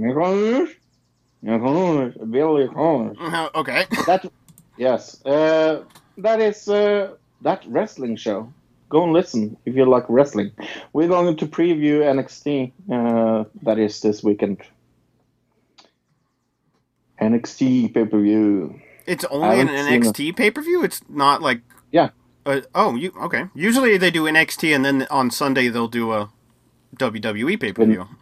Right. Uh, but it's a very interesting concept on on on Saturday. Uh, NXT pay per view. Let me look up what it's called. I Okay. I can't remember. Talk about something you've seen on YouTube. When I'm Well, I mean, the big thing on YouTube this week was still uh, H3H3, basically. Uh, right. That was one of the biggest things. Uh, putting out a thing against some guy I've never even heard of that made some documentary about H3H3 like y- years ago. Uh, and I guess it got popular recently because of the whole Keemstar stuff, uh, which is still kind of a thing, right? Right. Uh, I I thought it was interesting. What the podcast? Did you watch the documentary on him at all? Yeah. Did you yeah. just watch the? Because I didn't watch the documentary. I just saw his take on it. I never watched the other side of it. So how? What did you think about the documentary? I think the documentary uh, before I saw the HGH one was very unbalanced. Very unbalanced. Well, it wasn't put. Uh, from what I saw, the clips I saw of it, it just kind of looked lazily put together. Is a good word to put. Yeah. To say. Yeah. I mean, I don't want to. I'm sure it took the guy a lot of time, a lot of effort, but the way it looked, it looked like he just kind of found the things he wanted to say, found clips for Yeah. those, and then put them in, not necessarily fact checking everything about the Right. clips. Yeah. NXT Takeover in your house is this Saturday. Oh, in your house, right? Like the old WWF in your house, Yes. right? Yes. That could be cool. That's- I'm I'm really uh, and it's on it's Sunday. It's not Instead of Saturday. Saturday. I- oh, yeah, That's going to confuse a lot of people because NXT has always been on Saturday. So I know, but it's Sunday, June seventh, and it's going to be in full uh, full sail university, of course. But uh, uh, let's look at this card: Keith Lee versus Johnny Gargano. That is going to be a fucking great match. Adam Cole versus Velveteen Dream in the last chance of uh, NXT Championship. If Okay. Dream loses, he can no longer challenge for NXT Championship, while Cole is still champion. That is going to be cool. okay. Finn Finn Balor versus Damien Priest. Oh yeah, Finn Val- I forgot he they sent him over there. Yeah. Then we're going to go you have Charlotte Flair versus Rhea Ripley versus Io Shirai for the uh, women's NXT Women's Championship, and then we're going to have to Tommaso Sh- Ciampa versus uh, Karrion Kross. Okay, cool. Yeah, I'm so looking forward to this. Yeah, I haven't watched NXT in years, so I don't know if I'll watch it, but maybe I will. It, it just depends on what I'm doing on the day of, so how I'm feeling. Yeah. I I I try to watch NXT every week. That is one of my favorite things to watch. Yeah, the only wrestling I've been watching lately is AEW. I don't really watch anything else, so I watch NXT, AEW, and uh, I also actually watch uh, uh, try to watch uh, like recaps of SmackDown and Raw, but it's it's like it's atrociously hard. right. Even the recaps. even, even the recap. You're watching a Yeah, half-hour recap of three hours, and you're like Yes. bored halfway yeah. through. Yeah, I'm I'm so fucking bored. Like right now, it's uh, getting terrible. But Impact is still good, actually. Impact is still good, believe it or not. Yeah, but uh, back to the H3H3 thing. Uh, I I just think that it's prove. Uh, I I thought it was very funny that he uh, on the podcast showed a clip of Keemstar. Uh, uh, uh, coming to his uh, kind of like rescue and trying to like say that hey things in this documentary is fake, and now, like after this fight, Keemstar tried to upload the, the same documentary that he was dissing. So it was kind of like interesting to see. I saw this was really interesting. Uh, you know, I said I was watching a bunch of live streams. On one live Mhm. stream I was watching, uh, I'm watching and this lady is filming, uh, and she there was a car on fire, and so in front of it there was a bunch of cops in you know in riot gear and everything, and uh, there's a, behind them there was a car on fire, and the fire trucks are pulling up to put out the fire, and right as that happened, somebody like tossed a firework or something into the crowd. Like there was a fairly big crowd around her. And then these cops come in and you know take the protesters out uh, get them to, away or whatever. And but the phone gets knocked down uh like so the phone's on the ground and you're hearing like the sounds of like a like basically would sound like a war zone you know? And probably at the time there's probably like 8000 to 10000 or 10000 people on the watching the live stream right?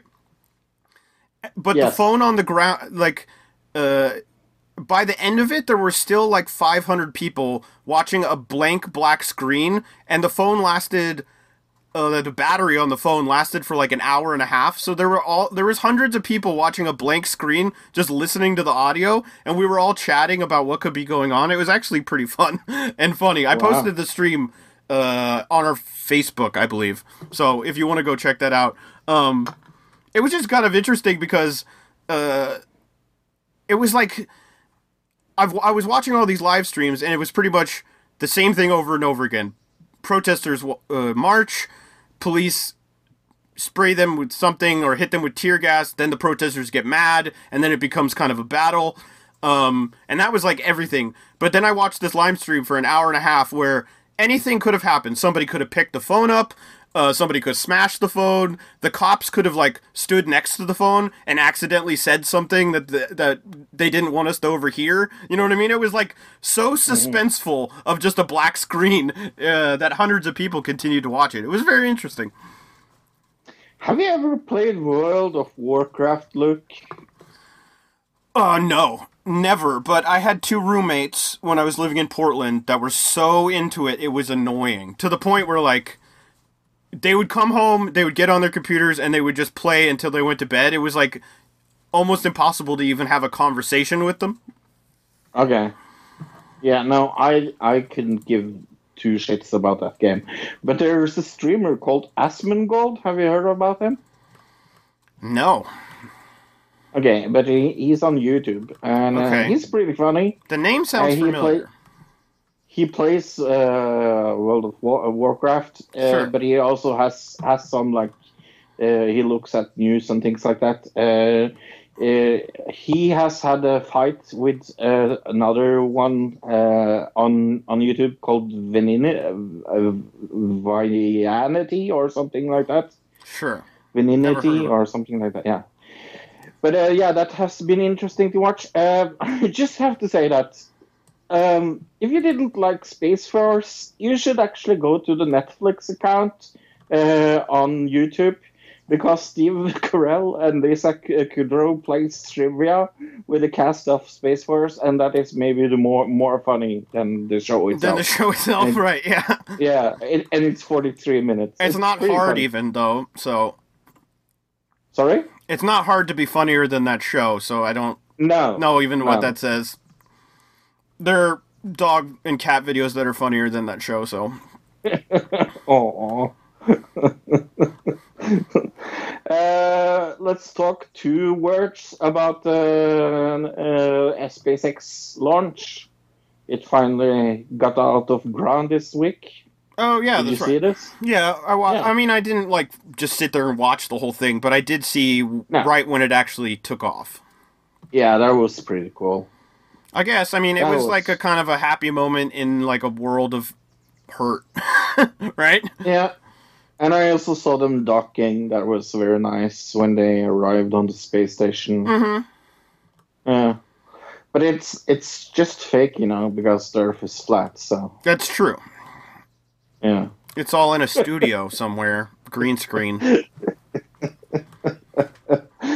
watch Dark Side of the Moon. That is one of my favorite. uh, Every time I talk about this, that is my favorite fake documentary about the moon landing. Yeah, it was I love, good. I love that movie. movie. it's so funny. uh, I think that's everything. Yeah, I think that's it for this week. Uh, my name is. No, Rowan, no, we did. We missed one thing. Coming Oh. next week, news of the week. Uh, upload episode six review. Uh, another Yeah. digital review of Sex and the Future. Not sure what that's about, but I'm assuming it's about sex in in the future, possibly. Um, Maybe it's going to be with that stupid sex thing they have in in uploads. may, maybe it'll be uh, a parody of Sex in the City, but in the future. Sex in the future. Uh, Sex in the future, yeah. And we're going to talk about Pastafarianism, which is a fake. What is? Is a Yeah, is religion? Pa- parody religion, maybe we call it. Yeah, parody religion is better than fake. Uh, It's both fake and a parody. Right, because Christianity's fake, so it'd be kind of silly to No, call this one fake as well. You, you haven't received our Lord and Savior Jesus Christ. Look. we need to talk about this after we hang up. Okay, bless you all my children that are listening. Um, Omen, name omen, is Fro. omen. my name is not, my name is Fro and I'm from Norway. What's your name? My name is Luke. I'm from the S of AU. And uh, goodbye, everybody. Goodbye, everybody. Goodbye, citizen.